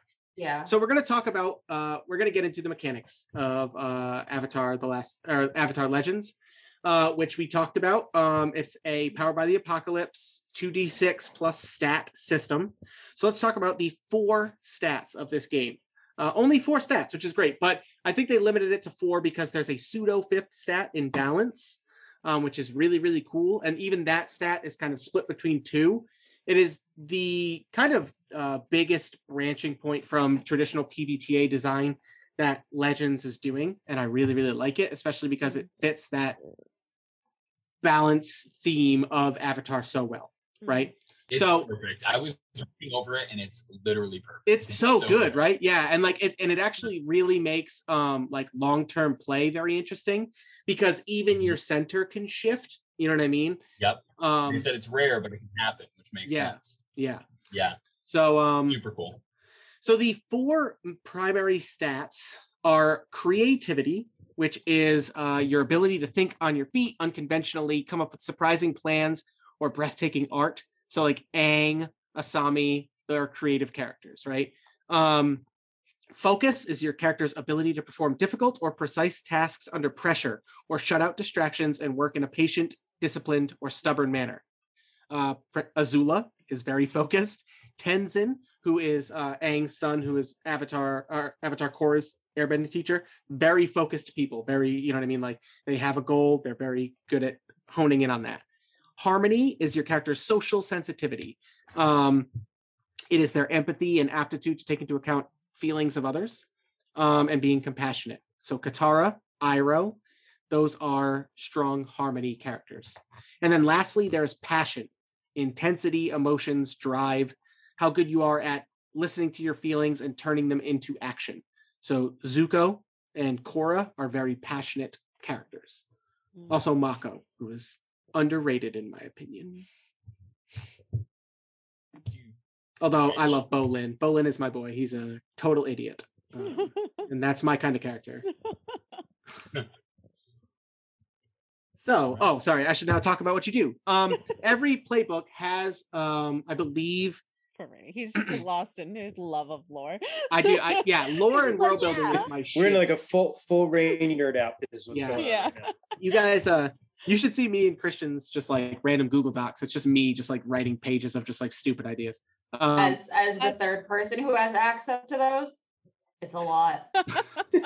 It's a But lot. there's gold in there. there's gold in there There is. we're the it's so velveeta of gate. no um anyway Look, if um, we're gonna compare ourselves to mac and cheese, can at least be Annie's. Oh hell yes i hope Oh, so wow, we're like the organic good stuff. dude i love annie's mac shout out annie's if you want to sponsor us uh we will eat you on stream Jess, can we please make our new slogan organic good stuff? Annie, please. D- Yes. dms after dark 100% organic Organic good organic good stuff so um every playbook Annie's starts after dark. God. every Oh, playbook oh God, starts Troy, why?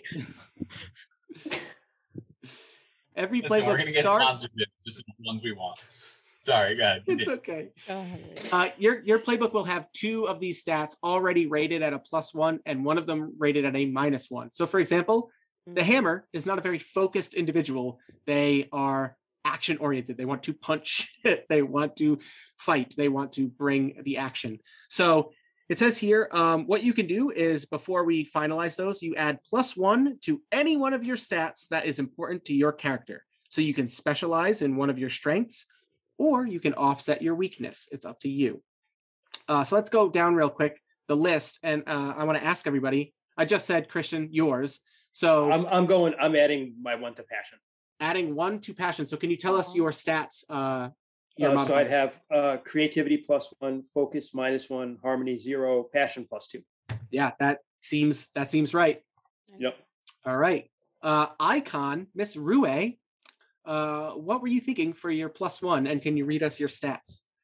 Yes. Uh, so with my plus one included, which you'll be able to tell where it is, uh, creativity zero, focus one, harmony two, passion Mm. minus one. Yes, very. right. Ooh, that's funny. Not that passionate, but I guess it's the intensity, right? Like, uh, yeah, she. I. I. My understanding is that it comes more from the harmony with the world around them than direct passion. She's not a fighter. She's a. She's a sweetie. She's a lover. yeah, yeah, right. That makes sense actually too. Like, um, every yeah like if you are a very in tune with nature kind of person it makes sense that you wouldn't ever be rash in your decision making right you'd be like okay there's a reason there's a balance to this right um idealist mr urulo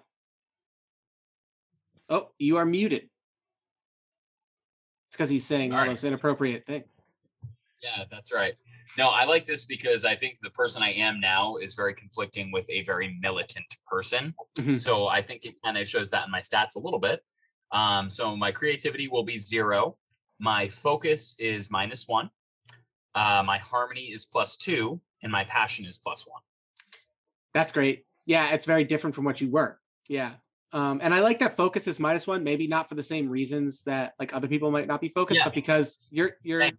you're feeling guilty like you, you are you're dealing with other stuff right now you're not Mm. you know And I think I had years and years and years of focused, dedicated training. And when that person died, I tried to create separation from that. Mhm. But I, yeah, I don't know, because there's more fluid. attached to it. Like, Yeah. yeah. And uh Chae, what are we thinking? Uh, I have creativity plus one, focus plus two, harmony minus one, and passion zero. Love it. Yeah. Love it. We have a very well-rounded group. I can't wait for Amber to come in and just be like, whoa. whoa. okay. All right. Um, so let me describe to you some other mechanical stuff here. Uh, I'm just going through the quick start rules so that way both the audience, I, I'm I feel like I want to thoroughly describe it for anybody who's going to watch and listen to this. Um, Mm, and also um, you know make sure that we're we're doing our due diligence. There aren't hit points in this game. Um, instead what they do is they borrow very heavily from masks the, ne- the new generation which is another magpie um, amazing magpie pbta game which i hope to run for you guys at some point.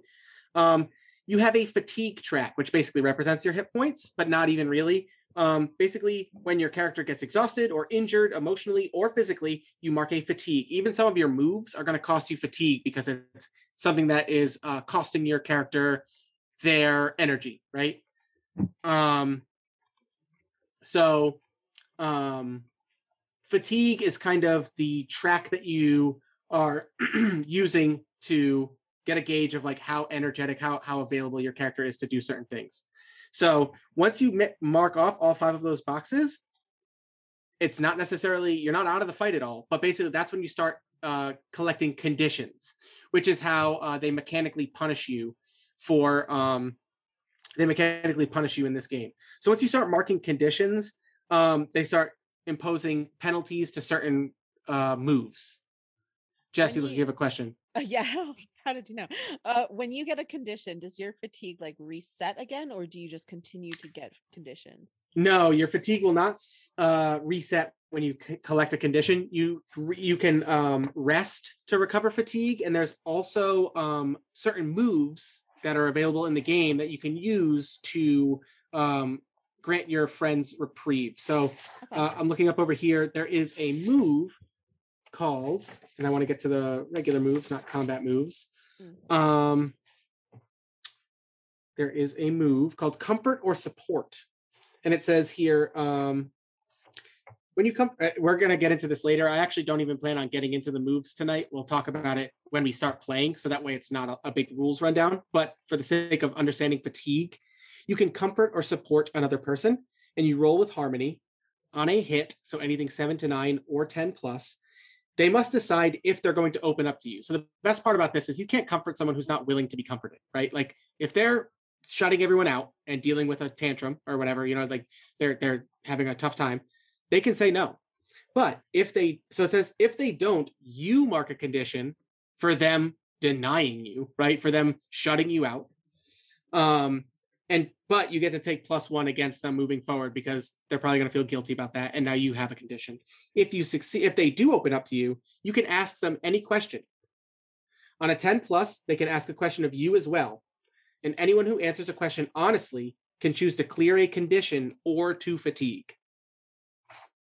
So basically it it, it very much uh, incentivizes you guys being you know that that camaraderie right yeah. there's yeah. literally a move to comfort your friends and they'll they'll be better you know what i mean And I, I love systems that have kind of rules around kind of character development and character interaction. That's great. Mm. Well, and again, uh, Powered by the Apocalypse games aim to turn this game into a conversation. So, like, mm-hmm. literally, anytime you can have a conversation in character, the game should reward you for that. And they exactly do that.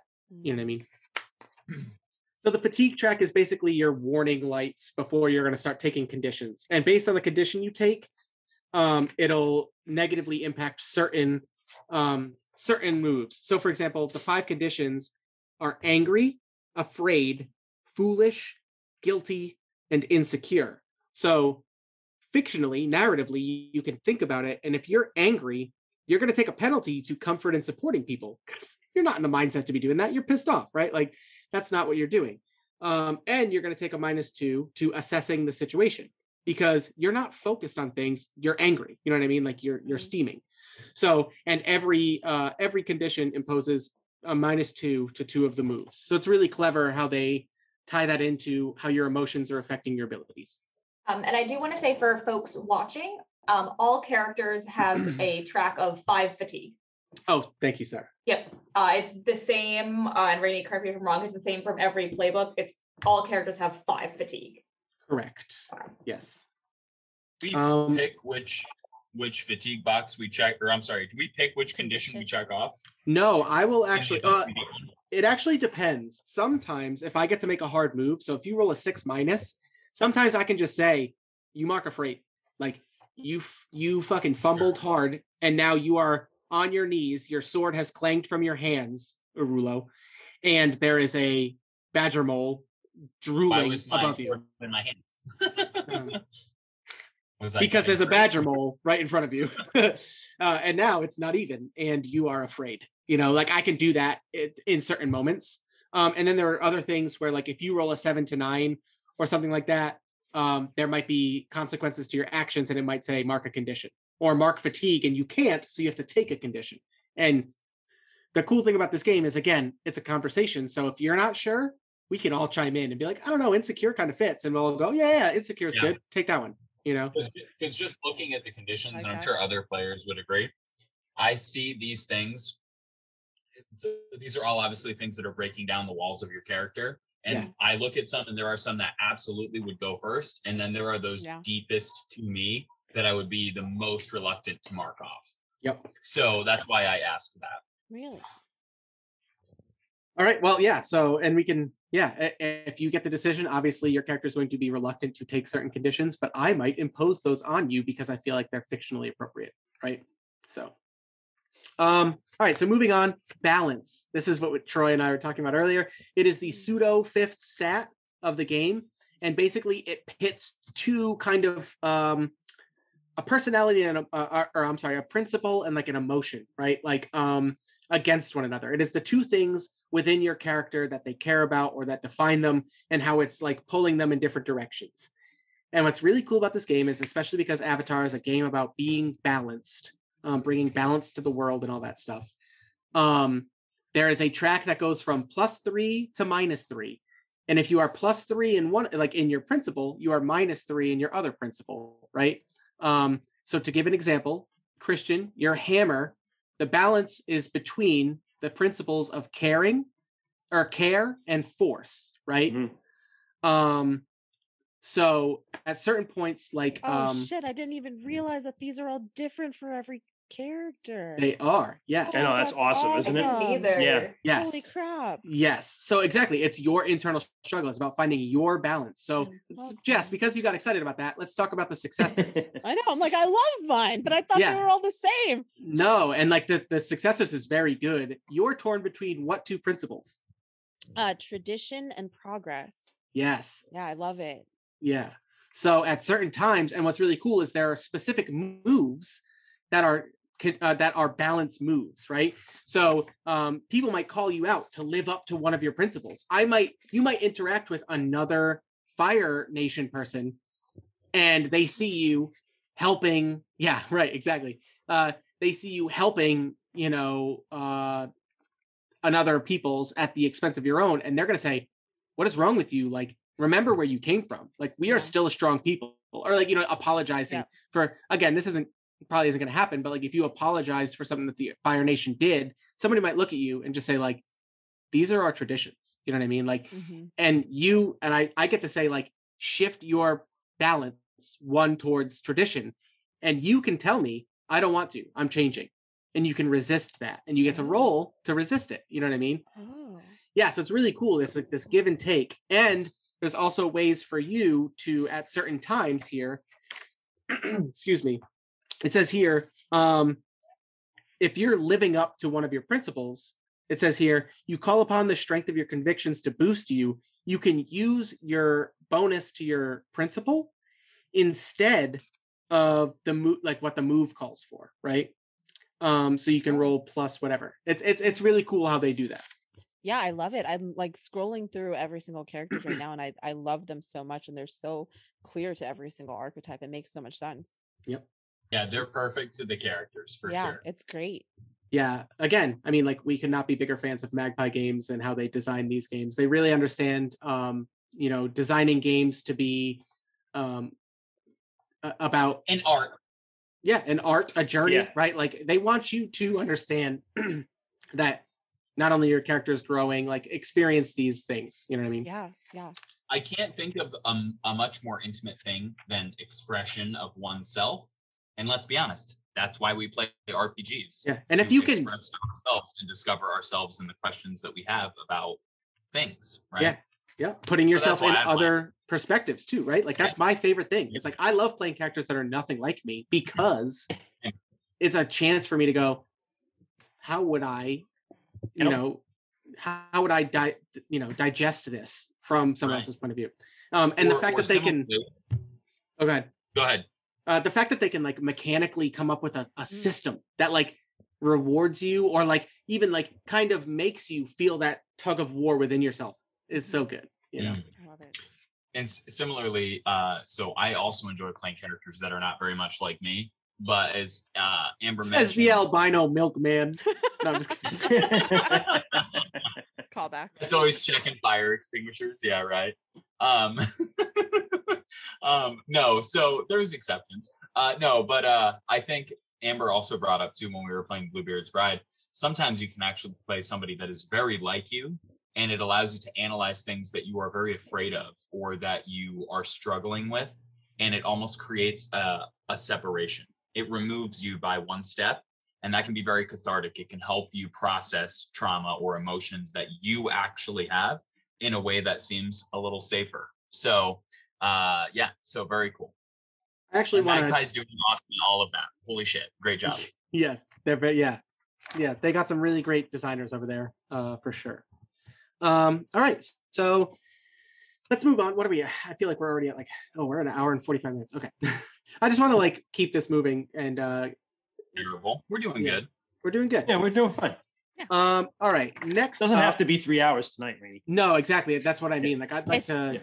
It's wrap just so this funny because we're like gushing about the game and also doing the game and then gushing about Avatar too.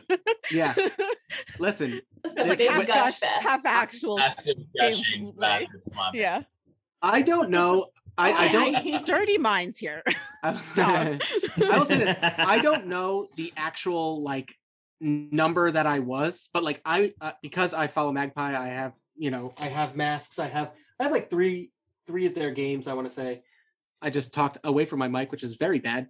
Um, I have uh, quite a few Magpie games. Uh, I'm big fans of everything they are they're making over there, and um, I was on a mailing list. Like, let me know the second this goes live. And I think that like I got the email and I hopped on at like 10 a.m. the day it dropped, and I like I want to say I was in the, the probably the first hundred people to back back this Kickstarter because I was like, love Avatar, love PBTA, love the way Magpie does does it. You know what I mean? Like, and I've been dying to play this game for a long time, so I'm super excited. Um, all right. Let's just talk real quick. Um, I don't again, I don't want to talk about moves a lot, but because we're talking about balance and how good of a mechanic it is within this game, I do want to mention that there is kind of a special move called your moment of balance. And it's kind of like Mask's moment of truth, where like a superhero realizes, you know, this is what I'm about. The moment of balance in Avatar uh, Legends is a move your character can unlock when they advance. Um, what's cool is I'm trying to remember. We'll talk about this um, later. In other PBTA games, you mark experience every time you fail a roll. I'm going to double check to make sure that that's the case in this one, but it might not be because there's only like end of session experience. But if it is, basically like the second you get enough experience points to advance, you can unlock like a moment of balance. And basically that allows you to, whenever you're at your center and your character is in the zone, like they're balanced between their two principles and they're feeling like, and again, we talked about how that center can shift. It won't in this short series, but when you're at your center, um, you can get in line uh, with yourself and you can unlock your moment of balance. And it's basically like a super powerful move that your character has access to. Um, I think you can like only do it like once or something like that. Um, but I'm going to read one. I'm going to read an example. So the bolds, right? Because we're not going to talk about um, characters. Because if it comes up, I want this to be something that you guys can do and have an awesome moment. And hopefully Amber doesn't play the bold. Um, but um, it says here the moment of balance. It says the greatest heroes of your age may have overwhelming confidence, but balance isn't about pursuing greatness for the sake of greatness. You find a way to stand with your companions like no one else ever could. When you unlock your moment of balance, you hog the spotlight. You say, I'm taking control of this whole scene. This is how I have my moment. You know what I mean? So it says here tell the GM how you strike down an impossibly strong enemy or obstacle to protect your friends from harm as the very best version of yourself. Because that's what the bold wants to do. They want to prove themselves. So your moment of balance is you doing that in a way that no one should ever, you know, expect from you. You can do that.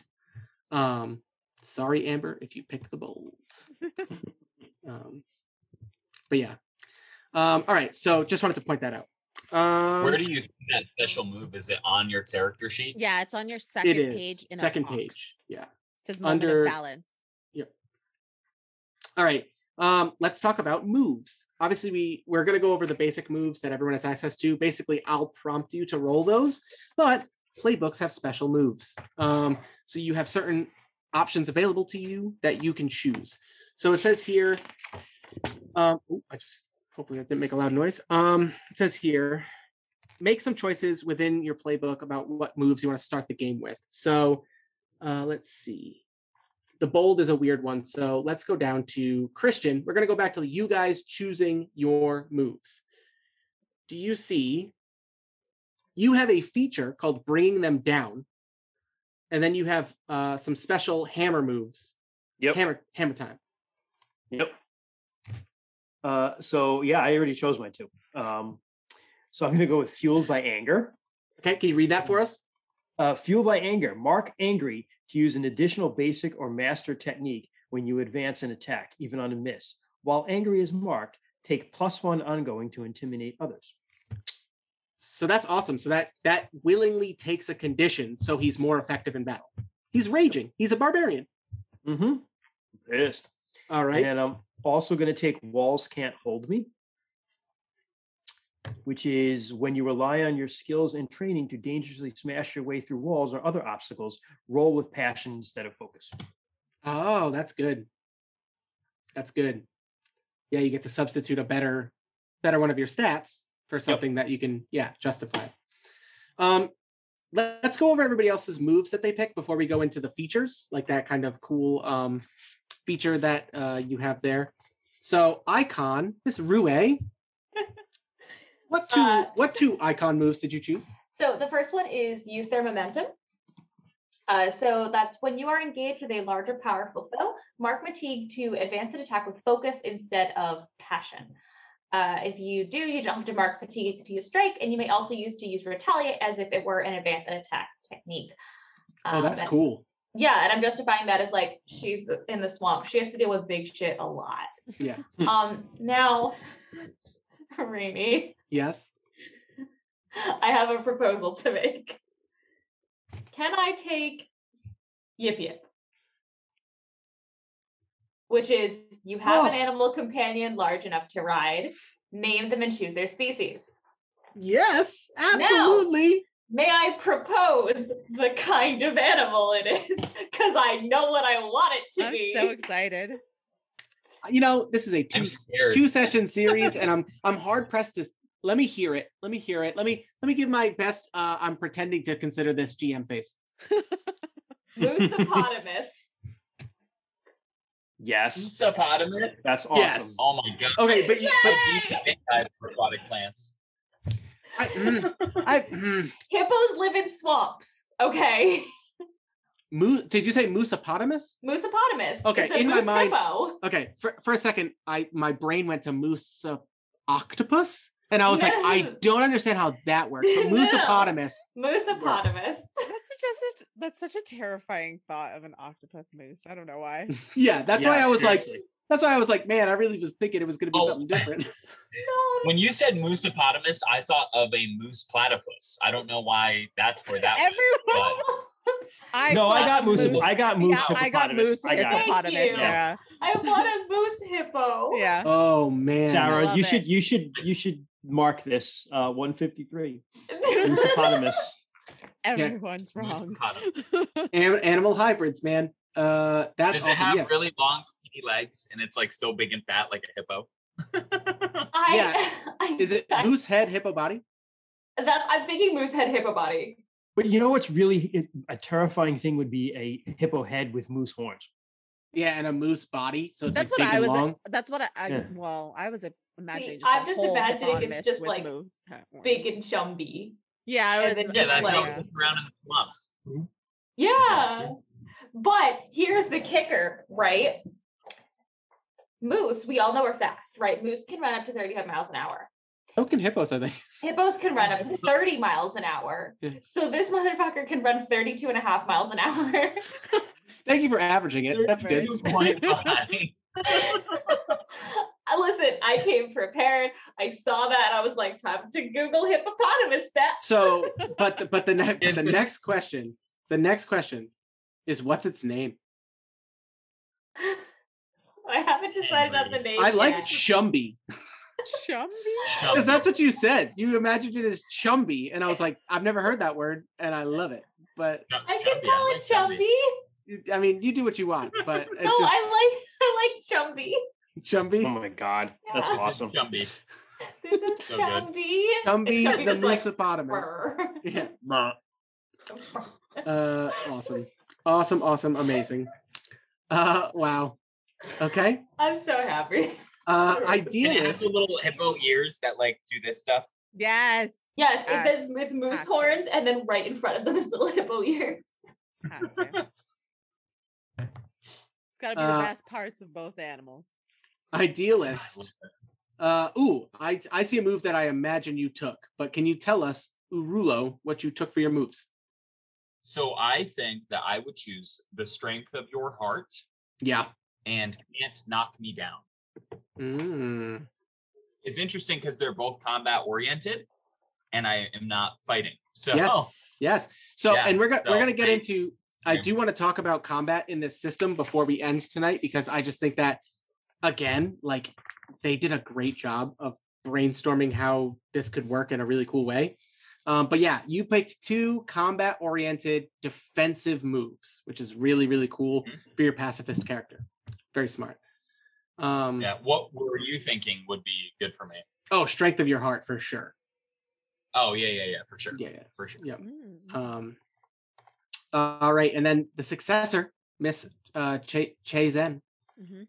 I am going with black koala sheep. Great.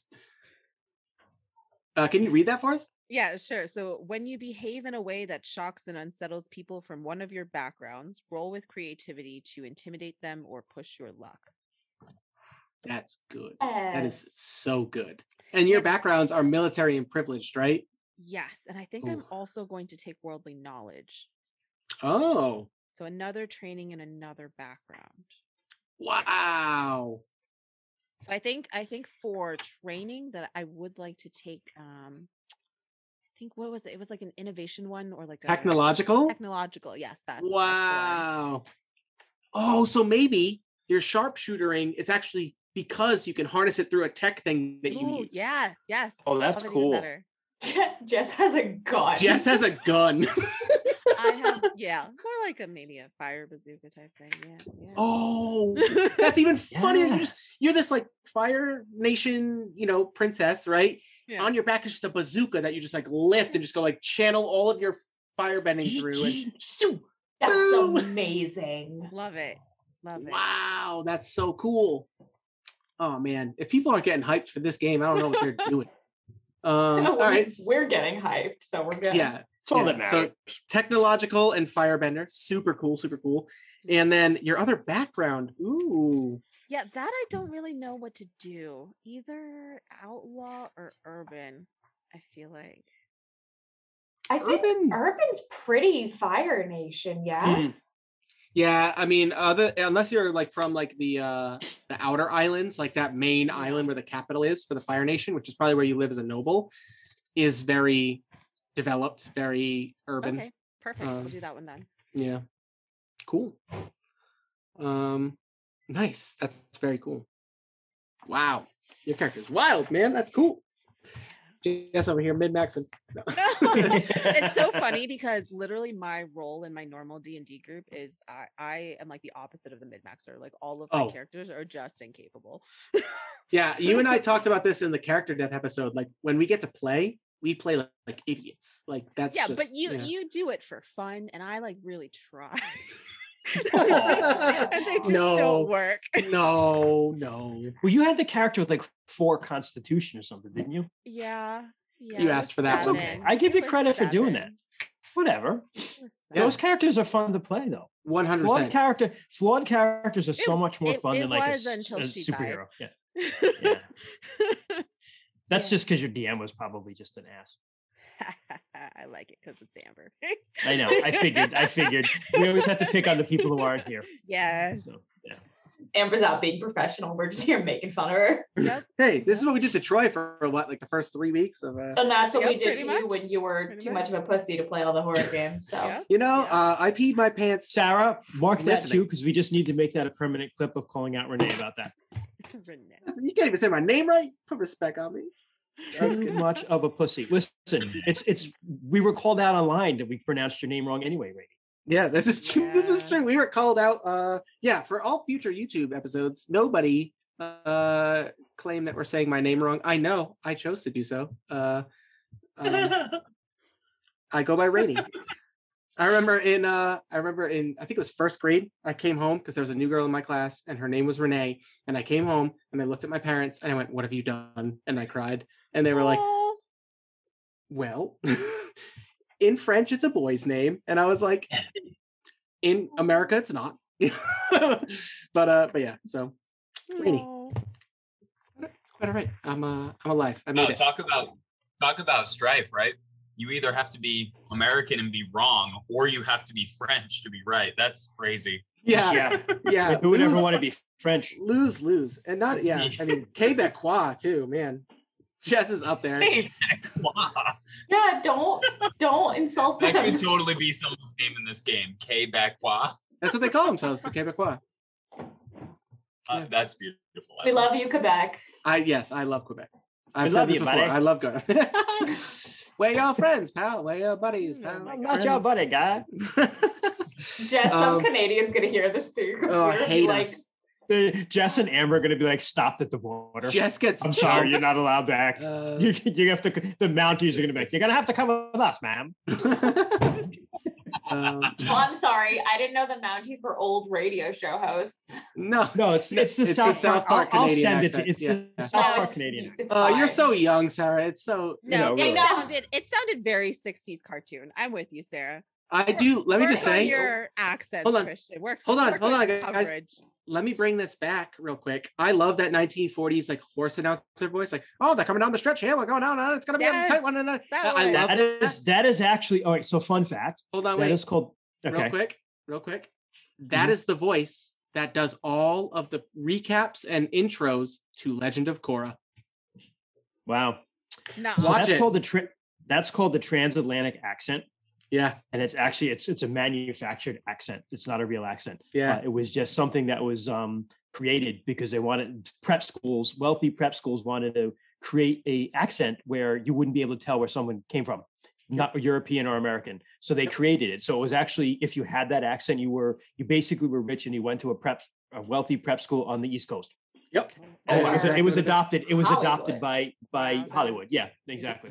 I looked it up because I, one finally one day I was like, why the hell do all these people sound so weird in like the 50s and, and, and why did it stop in like Just the 60s? looking at you, kid. And it was from like the 20s through the 60s. It was just a thing Yeah. and then they stopped doing it. Yeah. Yep. This is true. Yep. Um, okay, so um, do we want to go over the features that all of your characters have real quick? Um, and just talk about so like for example, the tainted past from uh the successor. I know it's quite a bit there, um, but it does uh, kind of influence quite a bit of stuff. Um, do you see that, Jess? Yes. Just like the bringing him down for for the hammer. Um, what that is? probably it's left of your moves. Yeah, on the Yep. first Christian, page, yeah. Okay. Yep. So anybody who's ready can go first if you'd like. Uh, we don't have to read word for word, but give an idea of what it's like basically framing for your character. Do we want to go in the order we've been going in? Like Christian, are you ready to talk about yours or? I'm gonna need. I'll read it, but I, I'm gonna have to think about this. Uh, so you Yeah, yours is- ad- mine's tricky. Yeah, you always have an adversary, one who represents the things you're trying to smash through: tyranny, inequality, war, larger and more dangerous concepts that, to you at least, this one person embodies. That's kind of tracks very well with my, my character. Yeah. Uh, You know what? although although my character might be trying to smash through something that's actually good, like people So- people taking it taking an island and creating like a multinational like you know country or city So yeah, so let me actually pause the features because like I- I know you have an adversary, but like we can actually come up with some fun, um, maybe NPCs and allies and stuff that you guys might know in one of the other steps of uh, setting up this campaign. So we did skip a step earlier on where we choose the scope, focus, and inciting incident of the campaign, right? Um, and it's because I wanted you guys to have an idea of how who your characters were before we said how they got together, right? So let's talk about, and everyone gets a say in this. Normally, you know, this would be something where I would go back and I would start writing in a notebook and be like, this is the general premise. But no, I want you guys to chime in here. The first thing we decide is the scope. How much of the four nations do we expect to explore over the course of these next two sessions, right? Um, a small scope, for example, would be like a single fire sage temple, right? Um, maybe there's a problem in a single small location. uh, the next biggest one would be the air nomad temples. Maybe they need to travel to multiple of them to unlock, uh, you know, a secret pa- part of the past or something like that. Uh, the next biggest one would be something as big as the city of Ba Sing Se. Like something is happening on a much larger scale, um, and you guys are defending But or not war. not war. Yeah, we just ended a war. Let's not get into Hmm. that. Right. There's no war in Ba Sing Se. So I Oh, there. Yes, there is no war in Bossing Sing Se. Um, and then lastly, uh, the biggest scope is the world. Like, do you guys want to in two sessions uh go everywhere? I don't think so. we should but- do that to you just because, Rain. Oh, uh, yes. Um, I I like the idea of small or slightly larger than small, just because of Hmm. our time constraint, and I do Something in the first two. explore the Yeah. characters completely. Yeah, yeah. Well, I mean, I think we already talked a little bit about like Republic. I forgot what it was called. the Beginning of. Republic City. Yeah, the beginning of Republic City. I really like that kind of concept. Yeah, and I think that at this stage of it, maybe um for various reasons, you guys are there for its founding, like as representatives of Hmm. all of the are. bending nations, and and for and like for someone like you, Arulo, like this is a place where someone can start over. I mean, like it is a new neutral place, and nobody needs to know who you are.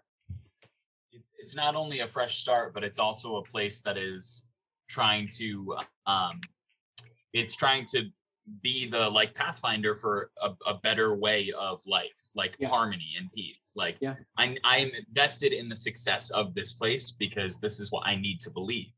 Okay. if this if this can't work if it doesn't happen then i've got nothing you know so Okay. so yeah i like that All right, so we're gonna go with a relatively small scope. Yeah, I was Real- gonna say, is there a way? Is there something like I don't? I'm not familiar with like the how this worked or the city at all. But like, is there something even smaller within the city that we can focus on? Like, a, Um, I will a come up with an institution. Something? yeah i can uh i can try and come up with something Yeah, about um let me do a quick search uh like i've watched Korra, but it, not as recently as rewatching uh the Aang gang. Um give me a second. Um The Aang gang. the gang man. Gang. Um republic city it says here ooh, population of millions. We're not there yet obviously. But um number of landmarks there is a monumental statue of Aang, but that went up after he died. Metal bending police force technically at this point it's probably just the beginning of the kind of place where metal benders were even being trained right oh look at this there's a picture on the avatar fandom of um, Republic City as it was being evolved from what was Cranefish Town. So we can even call it Cranefish Town before they chose this location to turn it into Republic City. i like that yeah So that's cool. Yeah. Oh yeah. Um all right, I'm going to do my research and uh and come back to you guys with that. Um it says within a few decades it turned into a metropolis, so we're still very early on. Mm. Um oh, this, this is great. Nobody go to the nobody go to the fandom site for Republic City cuz I just got I just got a wicked good plot hook and I'm just going to write it down right now. Nice. This is so good.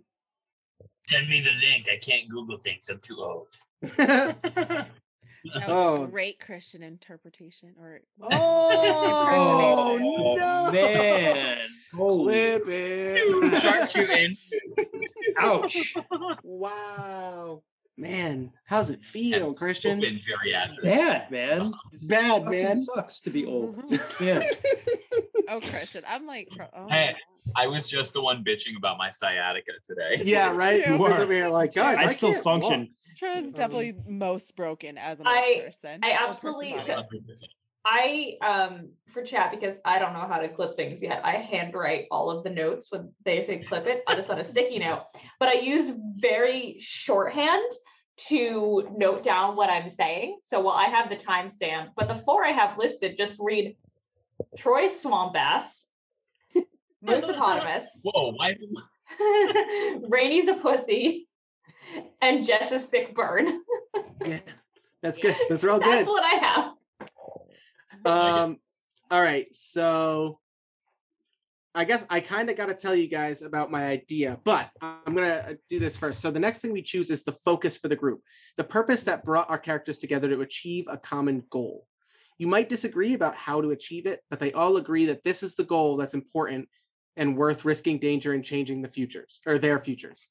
Choose one of the following verbs as your group's focus, then determine on the object of that verb's action. I will tell you what I was thinking after I list these things. Ready? To defeat, to defeat, and then in brackets, villain. To protect a place, idea, culture, person, or thing. To change culture, society, place, or person. To deliver a person, place, to place, culture, or person. to rescue a person or thing, or to learn an idea, culture, training, or history. So we have defeat, protect, change, deliver, rescue, or learn. I think deliver works really well for what the To kind of deliver a person or thing to a place, culture, or person. to. can I- You go ahead. No, go ahead. Can I pitch you my idea just that I saw in the Republic City You may. Yes. fandom hmm. wiki? You may not. It says here, and it's, it says here, uh, and it doesn't say who did it. oh. around 128 AG, which is, I want to say, pretty close to what we're talking about, the crime boss, Yakone, used the outlaw ability Bloodbending to terrorize the city, but was eventually tried and tried by the United Republic Council and dealt with by Avatar Aang after his attempted escape from punishment. So, it doesn't have to be you guys taking down a mob boss, but I love the idea of a mafia showing up in a new city because that is like the that is ripe territory for setting up. You know what I mean? Like, uh oh, this wasn't this was in uh this was in um Korra, I think. Yeah. Oh. I think I like the idea of I like the idea of doing this in the sense that it is like the most important thing is to preserve the idea of harmony and peace Mhm. and that being a thing. And these people are threatening that that Yeah. possibility. Um, so yeah, but I'm also not, I'm a, I'm literally a pacifist. So like I think I would be there trying to like dissolve this and like prevent it from happening. But like I wouldn't be like, yo, here's a big bad boss, like let's go kick his ass. You know what I mean? It'd be I would think of it more of like on a Alternate moral or that. philosophical level. There is to protect, and one of the options is culture or like idea. So Yeah. like Yes, Protecting- the idea. Yeah. yeah, protecting the idea Yes. that this place isn't a place where that's gonna fly, a place where we can all it do our can't thing. be. Yeah. It can't be. It literally can't be because if it is, then I don't. Yeah, then everything my character stands for doesn't exist, Okay. and my whole life is a lie. So, do we want to protect the idea of a harmonious city? I feel like that doesn't jive well with everyone else, though. It No, we could just because we, we could well, we could all have we could all have our own reasons for doing that though. Yeah, we could all vote. Selfish reasons, right? Like it could come up with something like Sa- Sarah and Troy would all their your characters would totally be about like let's you know unity and love blah blah blah, you know yay Blah, yay. blah, blah. Now, Jess's Blah, blah, character, blah, my character might support that, but for purely like Machiavellian reasons, right? Yeah, I like the idea of my character wanting to bring technology to the other nations and very much establishing that we're the best nation. This is, you know what this is? This is a like capitalistic endeavor to like you, maybe. Exactly. You're like, you know what I mean? I lost all my like sweet stuff from being noble now that that's not a thing anymore. So, I might as well start a company and make bank. Exactly. Yeah. Ooh, I that have is to cool. protect peace and harmony so I can profit ruthlessly. Uh, everybody, again, please go watch Korra because there is literally a character who does this. Oh, like, yeah. he is literally a just ruthless capitalist, and it's hysterical. Like, he got, because everyone else in the show is just like, "You're the worst." like, it's Is his so name Bezos? good. It's so Oh, good. No, his name is not Bezos, but it should have been. Hmm. Uh, so I'm going to write down to protect the idea of like a. What, yeah, do we want to use the word harmonious or what do we want to use? Like I um like unity. unified, like a unified Yeah. city? Yeah. Yeah. unified city. Neutral ground Yeah. together.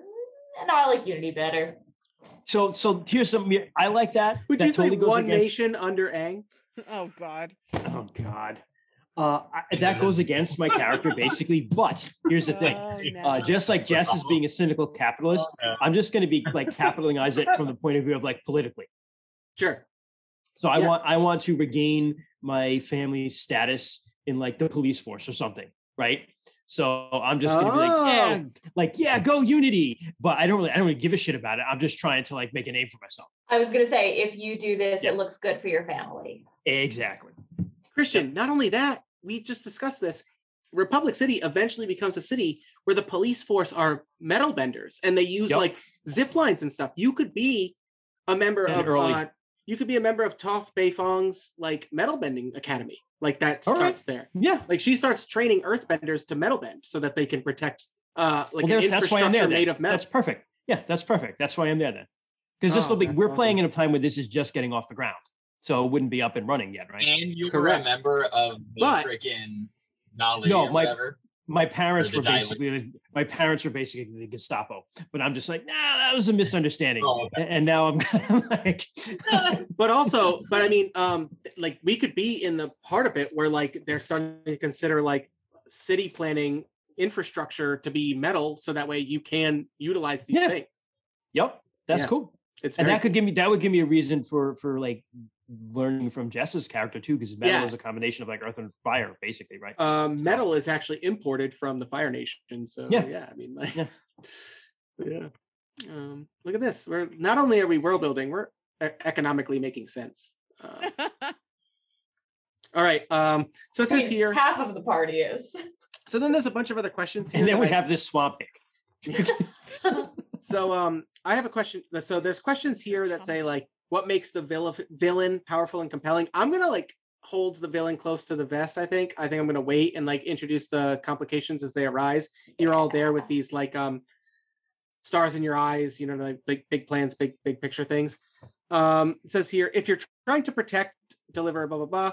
Uh, if you're trying to protect something, why is it important to a lot of people? That's an easy question to answer. Yeah. Um, and what makes it vulnerable to danger? Okay. That's also an easy question to Yeah, answer. really easy. very question very to easy question to answer if your group focus uh, has to do with a whole culture or society what happened recently to convince the characters now it's time for change that's an easy question if you're trying to learn something we're not uh, if your group focus is uh, Trying to learn jack shit. no no learning is stupid um, Ain't Books are for no time dummies. for some learning.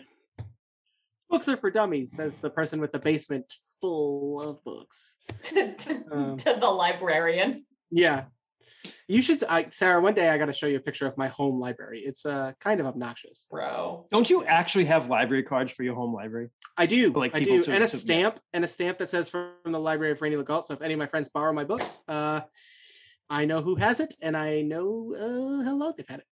Yeah. Yeah, pretty great, right? That was a birthday present from my wife not too long ago.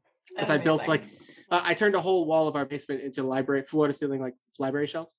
Um, and I was like, cool, let's uh let's do this thing. And I already a ran out of idea. I wonder, if it runs in like her family lineage, maybe like great ideas, like Lynn is wife? my my wife is like the greatest gift be giver. awesome.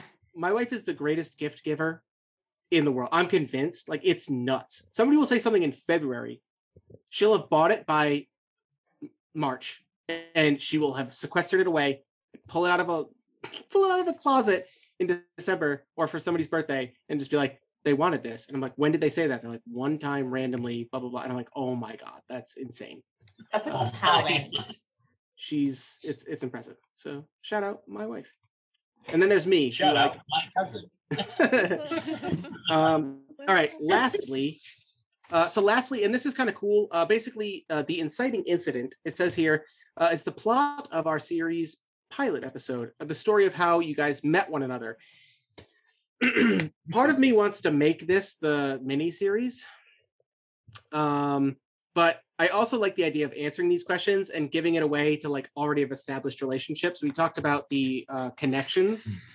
Um, let me double check those real quick because I might just make this the short series, like the inciting incident, Yeah. right? Um, but even the connections here says like it's it's like you already know these people, right? Like under I think I'm still in the bold. um, in the bold here, it says like blank is my ward. They need me to have their back. End of story. So like if you guys are just meeting at the beginning of this, like you're not going to know that stuff. So let's answer these Oh, questions. And we? determine- What's up? We- are we just meeting at the beginning of this? No, that's what I'm saying. We're going to answer these questions right now. um weren't we holding off on that because we don't have Amber? Um, we we will answer these ones and then Okay. save the connections for after. So this is Oh, like different. This- it's different. yeah so this these inciting incident questions uh discuss the thing that made you all uh team up for the first time anyway right Gotcha. So- okay. Uh in and and what we'll do is uh for the sake of us being good at uh talking games and running games we're gonna narrate this and i think this is where we'll probably end tonight's session is we'll uh we'll quickly discuss in the next 15 minutes um what the pilot episode of our of our series looks like and then we're going to pick up from the end of that and start the next episode right? Like the fallout of what happened when you guys got together for the first time that's where we're going to pick up and play the game okay Okay. Okay. so we have to ask some of these questions. Um, or you have to, you guys have to tell me which ones of these you like. Uh, in Act One of our pilot episode, which of these do you guys think makes the most sense for your guys's inaugural squad uh, thing? So we befriended Ally, who gave us access to a valuable item. Um, part of me wants to post these to chat. Um, but so it says we befriended somebody who gave us access to something valuable. That's one pitch. The other is we discovered a secret hidden by a powerful figure. We did something fun, but it drew the ire of a powerful figure in the process. Or we learned the frightening plans of a powerful foe. I think discovering a secret or learning the plans. Yeah, exactly. Those are cool. Too. Yeah. Okay. So either way, you guys are going to have to determine uh, if you discovered a hidden secret of a powerful figure of Cranefish, soon to be Republic City, or if you learned about frightening plans from a powerful foe.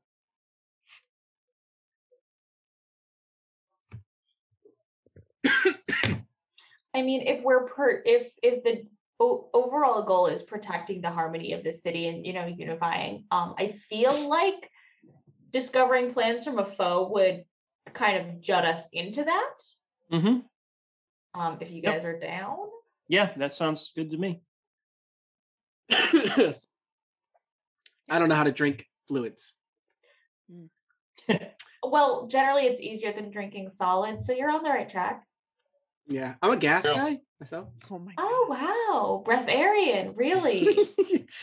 uh, Oh, my wow, that was, did you come up with that on a spot? That's good. I that is a reference right there. look, I I I do a lot of uh, cult podcasts. Okay. Uh, So um, so shout we're out to Zealot. The podcast is no longer continuing, but by God, it's a good listen. Forty-three episodes of. Chef's kiss. Um, all right. So you went with the uh, frightening plans of a powerful foe. Is that I what we were think so. deciding? That sounds good. Yeah, that sounds good to me. Yeah, So- cool. You guys need to tell me who this powerful foe is. I thought you said you had a villain in mind, thought- right? yeah, I thought we had a mafia dude person. Yeah, Rainy. I'm cool. I'm cool with making this about the mafia. Yeah, Um, I love a good mafia story. so should we make it that person that was maybe it's the predecessor, right? Yeah. Um, Oh, a a, a, bend, a predecessor to y- y- Ya- Yakone. I can't remember how they pronounced it. Yakone. Um, so I'm just gonna write in brackets mob boss. Uh, anybody who wants to can come up with a name, or maybe we use the. I'm gonna use because I didn't get to use it.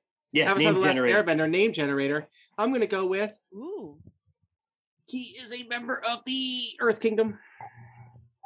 His name is uh and what are the uh uh, his his name is uh Don Moshan. Don Moshan. Don Moshan. Discovered the frightening plans of Don Moshan. The Don they just called him the Don. Um because that's an easy way for me to not mispronounce terrible name like mispronounce names terribly and uh stick to the mafia trope, the Don. Mm. Um, Fine. So uh, what were those frightening plans? Like, did you get? Does anybody have any ideas for like what those would be? I kind of I, I was like when I was thinking about the mafia or like thinking about messing up with construction, right? I was thinking of maybe when it was the earlier city just somehow laying something underneath, right? The city that- that ruins the infrastructure somehow, right? Ooh, or mafia are all about smuggling, right? And this is a uh, coastal town. Maybe it was about them setting up Oh, like yeah. underground or like uh, interconnected cavern smuggling rings. Mm, Yeah. Like know, it. Like- yeah. Do you like that? Yep. Smug. I'm just gonna write smuggling tunnels. Smuggling tunnels. Smuggling tunnels. Oh, oh, gosh. Uh, I don't know if that's the vibe. Uh, Wait, was- why why did you go for that and not smuggling tunnels? Yeah, smuggling tunnels. tunnels under the city. this girl didn't even watch Avatar. I know secret tunnel. It's a meme. Everyone knows Oh, secret tunnel. memes. I gotta keep you guessing. Um, all right. In Act Two of that pilot, you guys had discovered the smuggling tunnels, the smuggling tunnels of the Don. I've ruined it. Yes. Uh, so what happened next in Act Two of the pilot? Did you steal a valuable item from the Don? Um, I assume we're going to use the same powerful foe. So, did you steal a, vi- a valuable item from the Don?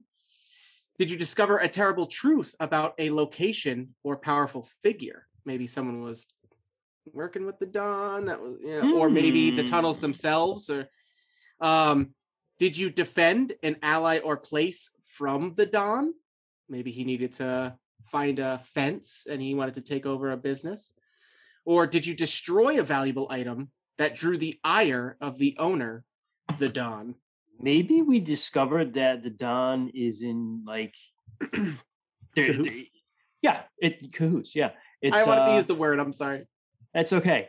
Uh, I I didn't want to. I was trying to think of another word, but then you just jumped right in. So we, got, we got um, a swamp hillbilly. Cahoots. we do. word. Yeah, all- y'all in cahoots. Ding. Uh, so I can't wait to do this voice. Just get wrecked for two weeks, two sessions straight. so uh, this is what gonna your life is going to be all the way through December, Sarah. Oh man. Uh, um, yes, so maybe like uh, the initial officials who are setting up the city are in cahoots with the Don.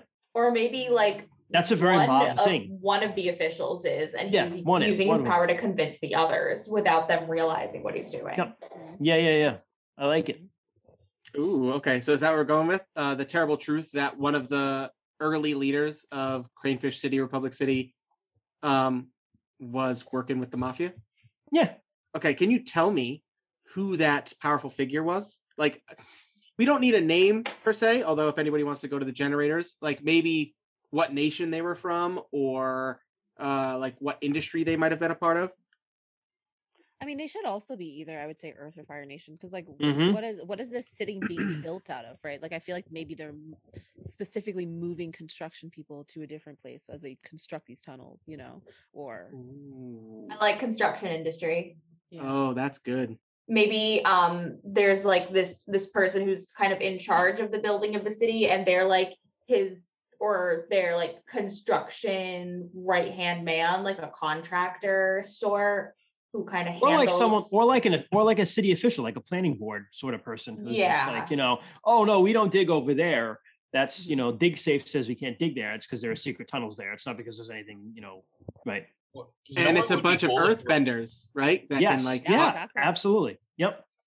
It would it would be cool if there's like, well, never mind. I was gonna say the so all metal benders can bend earth, right? uh all It's just that yes, Yeah. okay, but not all earth benders can bend metal. correct. Okay. I was gonna say maybe they maybe they had like some sort of metal or alloy in like regular bricks that looked like stone or clay, and like they were able to physically move them. Uh, but I don't know how I would make that work because if it worked the other way around, I could make it work, Mm. but I don't think I can. Mm. I think You we have a good I'm thing here. Yeah. Um. So, s- yeah. Say it again. Like, let me just let me just think Oh, of. yeah. Say that again, Troy. I was saying it would be really cool if like they were building buildings out of like brick and stone and earth, but they like somehow discreetly put metal into the buildings so that they could specifically bend it, but Mm, that without other people knowing or being able to. But that doesn't work. It would work Yeah. if it was the opposite. If all if all metal benders could bend yeah. um earth. No, if all earth, benders, benders could could bend bend metal, metal. but not yeah, yeah, yeah. It's okay, it's fine. No, I think it's. I think we got a good thing here, where like I like that we're building a political conspiracy, like, Mm. like in this like you know this new world of Avatar. It's just like ah politics, and it's um, politics with like the zoning board. It's not even like which honestly, again, I'm telling you guys, if this is the stuff that we're having fun building, you all need to watch Korra. It is very good. Um, uh, but yeah, so the Don and an early leader of Cranefish Town, uh, Republic City, a planning director or something similar, uh, were using earthbenders uh, to to you know dig these tunnels and make make that money. Um, so let me just uh, let's say, is it a male or a female? This planning director. care. Roll a d4. Yeah. Odds and evens. Four. Plus. I got Odds odd. That's a dude then. That's a dude. All right. I was dude- just about to say odds is a dude, evens is a lady. All right, so we're we're gonna call him um director. This is good. Director Shu. That's good. Director Shu. Okay.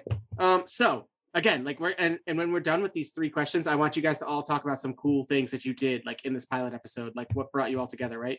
Um, and like why you, you know what I mean? Like we were already talking about like maybe you know Chae you were there because you're starting a business right like you're you're there like trying to like make a buck and like you're seeing like this isn't bullshit like where the hell why isn't my stuff coming in or like why is stuff going missing from anyway we'll talk about this Mm. act three the final act of the pilot episode we fought and barely defeated the Don.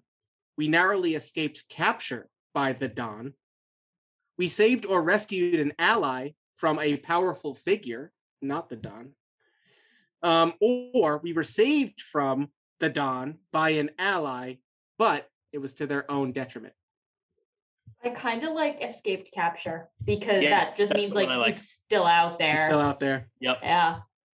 Okay. All right. And yeah, it lets me use the Don. Oh, yeah, let's go. We narrowly escaped capture by the Don. Okay. Getting captured again, homie. Yeah, no, You're not going out like that, man. Not not at all. All right, so uh I want you all to just like kind of paint paint me a picture of what this this uh each of you were doing kind of during each of these things. So during act 1 of the uh pilot episode where it starts and we see Cranefish Town or is it Cranefish Town? Cranefish Town. Um a small coastal village uh all of a sudden flooded with people from all different walks of life, different nations, all coming to this place because Team Aang said, "Hey, this is a place where we can put everybody. It's relatively central. We're going to make this place a neutral ground, a unified city for everyone." So, for various reasons, you're all there. What is it that brings you all together, learning the frightening plans of the smuggling tunnels of the Don, Don Moshan? Oh, I just we were the talking about- scrutiny. we What'd were talking about them like, we were we were talking about them like built trying to build in a certain area and for whatever reason like it wasn't allowed or whatnot um i think something that my character would probably do is if there was something where people were getting hurt or if there was like serious conflict where there was a lot of tension and anger and like things were about to get like out of control i would probably be the type of person that would like fit like i think of the people like that like tie themselves to trees in the rainforest so they can't like bulldoze them over. Like maybe i was that guy and i was like really annoying but like people kind of tolerated me but i i did like maybe do something and then like this don guy came along and he was like okay like this won't stand and then maybe he did something more serious where he like i don't know had some of his guys beat me up or something like that Um, maybe maybe was was there a protest? Like that could be an easy way to like bring you all together. Like maybe yeah. like uh like for any reason, all four all four of you and Amber's character could easily have been at something like a protest for um for something like dangerous Yeah, tunnels you know, that's, collapsing. that's or, a really good idea. Let's yeah, maybe there was a tunnel collapse. That's a great uh, like shoddy construction, a tunnel collapse. people were lost in it. People were lost in it. Uh Jess's maybe character. die. Yeah, let's say like I you know. I was like, am I supposed to care about that? No, you didn't. But you know what? You you were like you were like, why can't I get a contract with these people? Why would they buy my stuff? It's or all held up and lit. It's all held up in a bunch Ah, of like political ah. crap. Okay. Yeah, and, you, and you're like red tape. You know, they're, they're like, you know, they won't let me get anywhere because I'm from the Fire Nation. Isn't that right? And so you're you're protesting for that reason. You know, strictly selfish reasons. Uh, I, I'd say I, my character, is the same thing. He he hates what's going on, uh, and he's like, you know, all these foreigners are coming into my country and freaking, you know, look look what's happening already. You know, shoddy workmanship. telling you. Uh, Oh, so he's so he's there. So he's there for that. Christian, I hate your character so much. I hate him. I hate him so much. Um, Jess, I mean, you could also be there not to literally protest, but just to be there so that way you can find somebody who's on the other side of it and walk up to them and just be like, you know, we can make a deal and this can all, you know what I mean? Like this can all we can ignore all this crap. I got I got plans. You know what I mean? Yeah. But yeah. but then There's that a also reason why your tunnels collapsed. I Yeah. You need reinforced like. but to, they like, can't make a reinforce them. deal with you because they're in a deal with the Don. Mm-hmm. So it's like slowly all of and okay, so we need the icon. Uh we, we need Christian's character is there. Uh I is there because uh, a bunch of foreigners collapsed tunnels.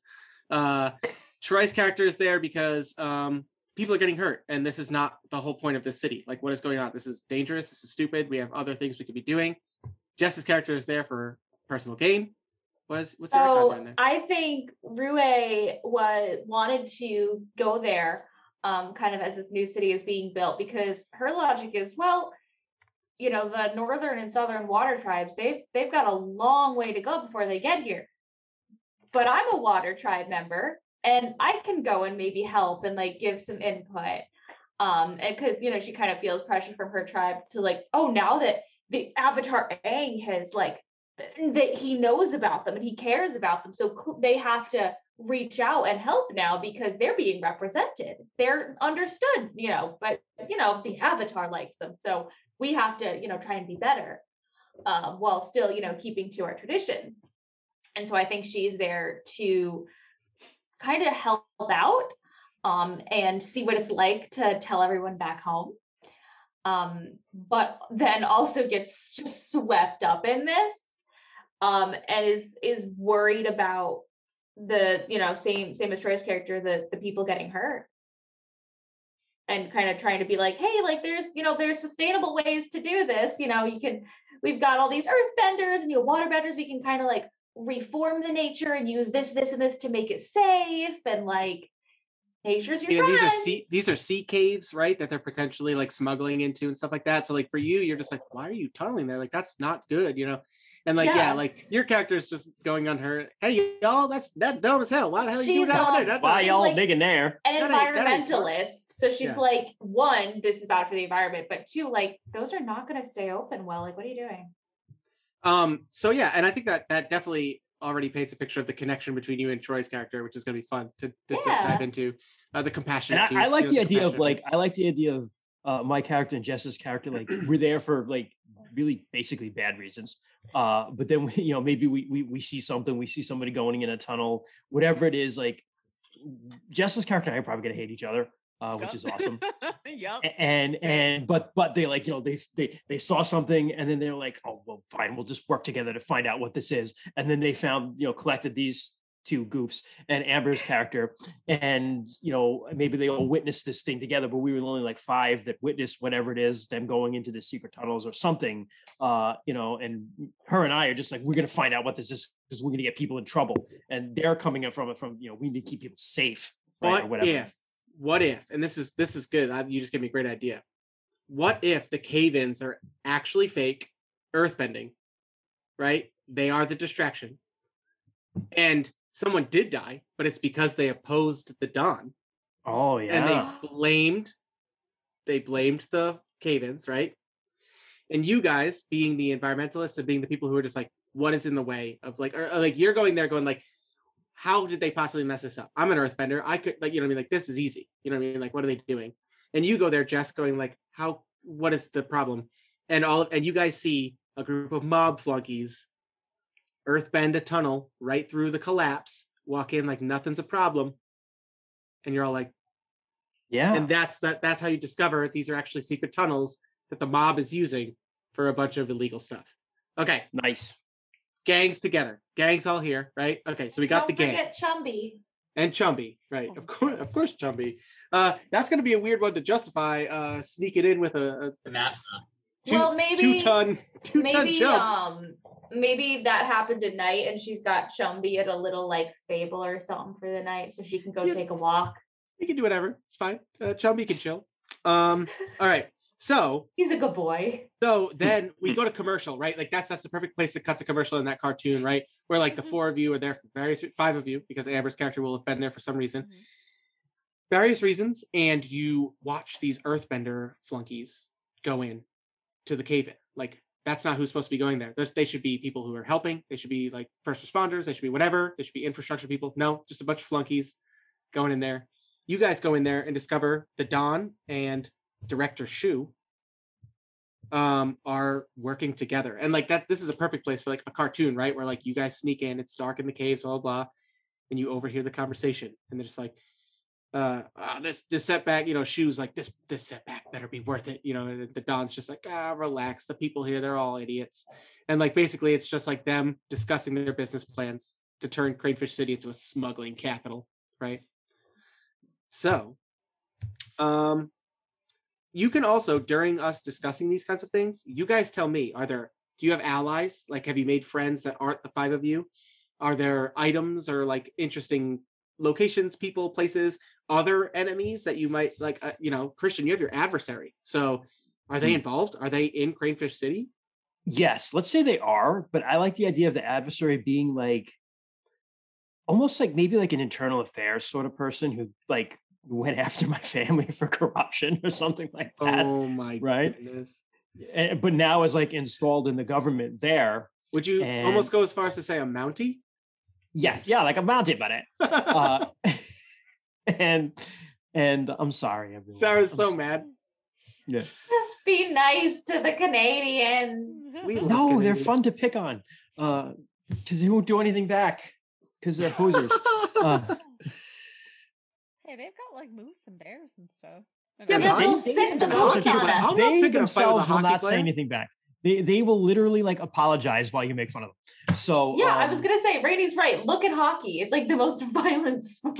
That's because that's we- where all the Canada- aggression comes Canada, out. We love you. I, That's- I know yeah, quite a I'm few just kidding. I and they're all love- good. I love Canadians too. I'm just Wolverine's a Canadian. He's cool. Uh, It's so, all right. So your adversary, which we'll flush out later, but is there also? yeah, but let's say like yeah, but but not part of this, but is like an internal was was an internal affairs person. Okay, now is working in the government in the city here, but like I hate them and would not want to go to them with this stuff. And if I have to, I'm going to be like, oh son of a bitch, I have to go talk to that one. so Uh, I have a question. and they probably won't even believe me if I go. so they're so they're administrative. I was going to ask maybe if they're uh in the early like metal bending uh police force, but no, we're Yeah. gonna, Yeah, Yeah. no, I would say I would go with that. Yeah. Yeah okay. Yeah, like like a like a kind of like a um like a Commissioner Gordon sort of guy, right? Ooh, okay, yeah, yeah. I Yeah. love that you pick a good guy to be your foil. Like you really are building a bad. I'm making an asshole. You're Yeah, making an asshole. This is I great. am. You're making an asshole? My character is an asshole. Sarah's like, you already are an asshole. Oh. Yeah. That's not what I Hey, meant, but that Listen, works I you were play what I talking know. about sometimes sometimes you play characters very different from yourself. Sometimes, like Christian, you just play yourself in Avatar. It's this is what it is. I'm an Oh, asshole. I'm kidding. All right. So so yeah, we see you guys in these secret tunnels, these uh smuggling tunnels. Um in the yes, in the in the coastal town of uh Cranefish Town.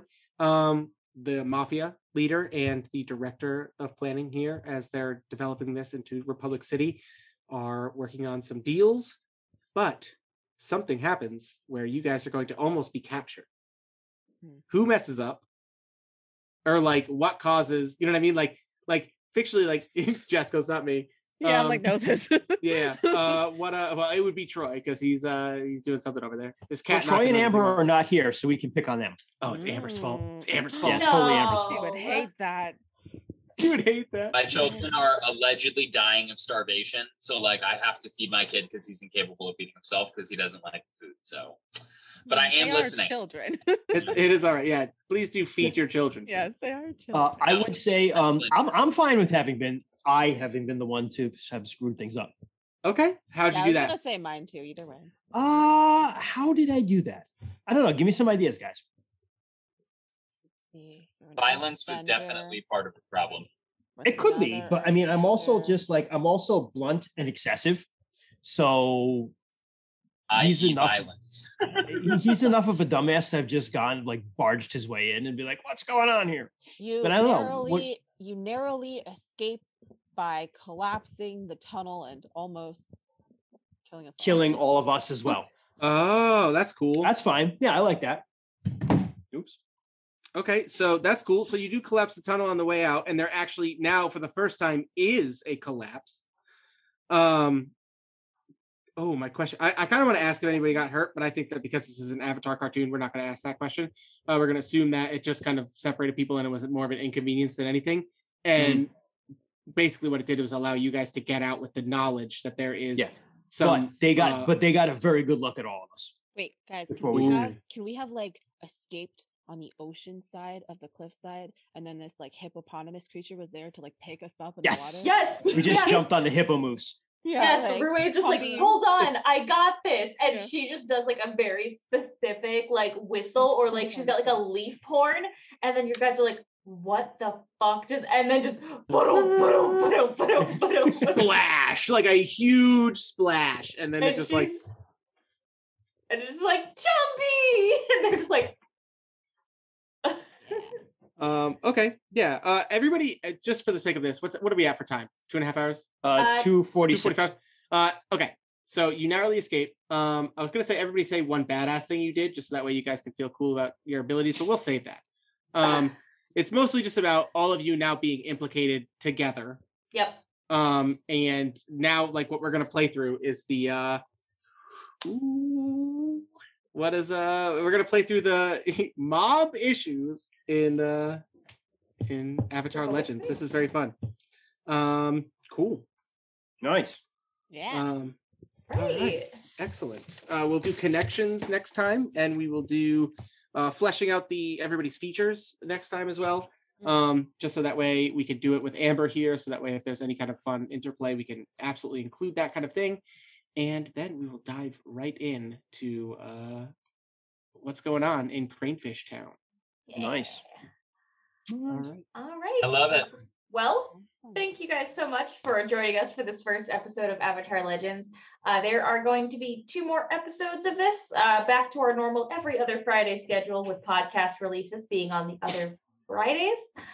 Uh, so come check us out. Uh, it'll the next episode uh, will be airing live on the 19th of November. Uh, so come hang out with us then. In the meantime, check us out on all the social medias Facebook, Instagram, Twitter, at DMs After Dark. Come check out our podcast on all the podcast apps worth their salt. Uh, we also have our YouTube channel, which uploads all of the VODs. Uh, and if you'd like us to reach out to us uh, individually one on one, we have an email, dmsafterdark at gmail.com. Uh, in the meanwhile, thanks for watching, guys, and uh, don't get swamp ass. Oh, great ending. Oh, That's that's great. great. That's just great. awesome. Cool. Bye guys. Bye, Good night, guys. Stay dry. Bye.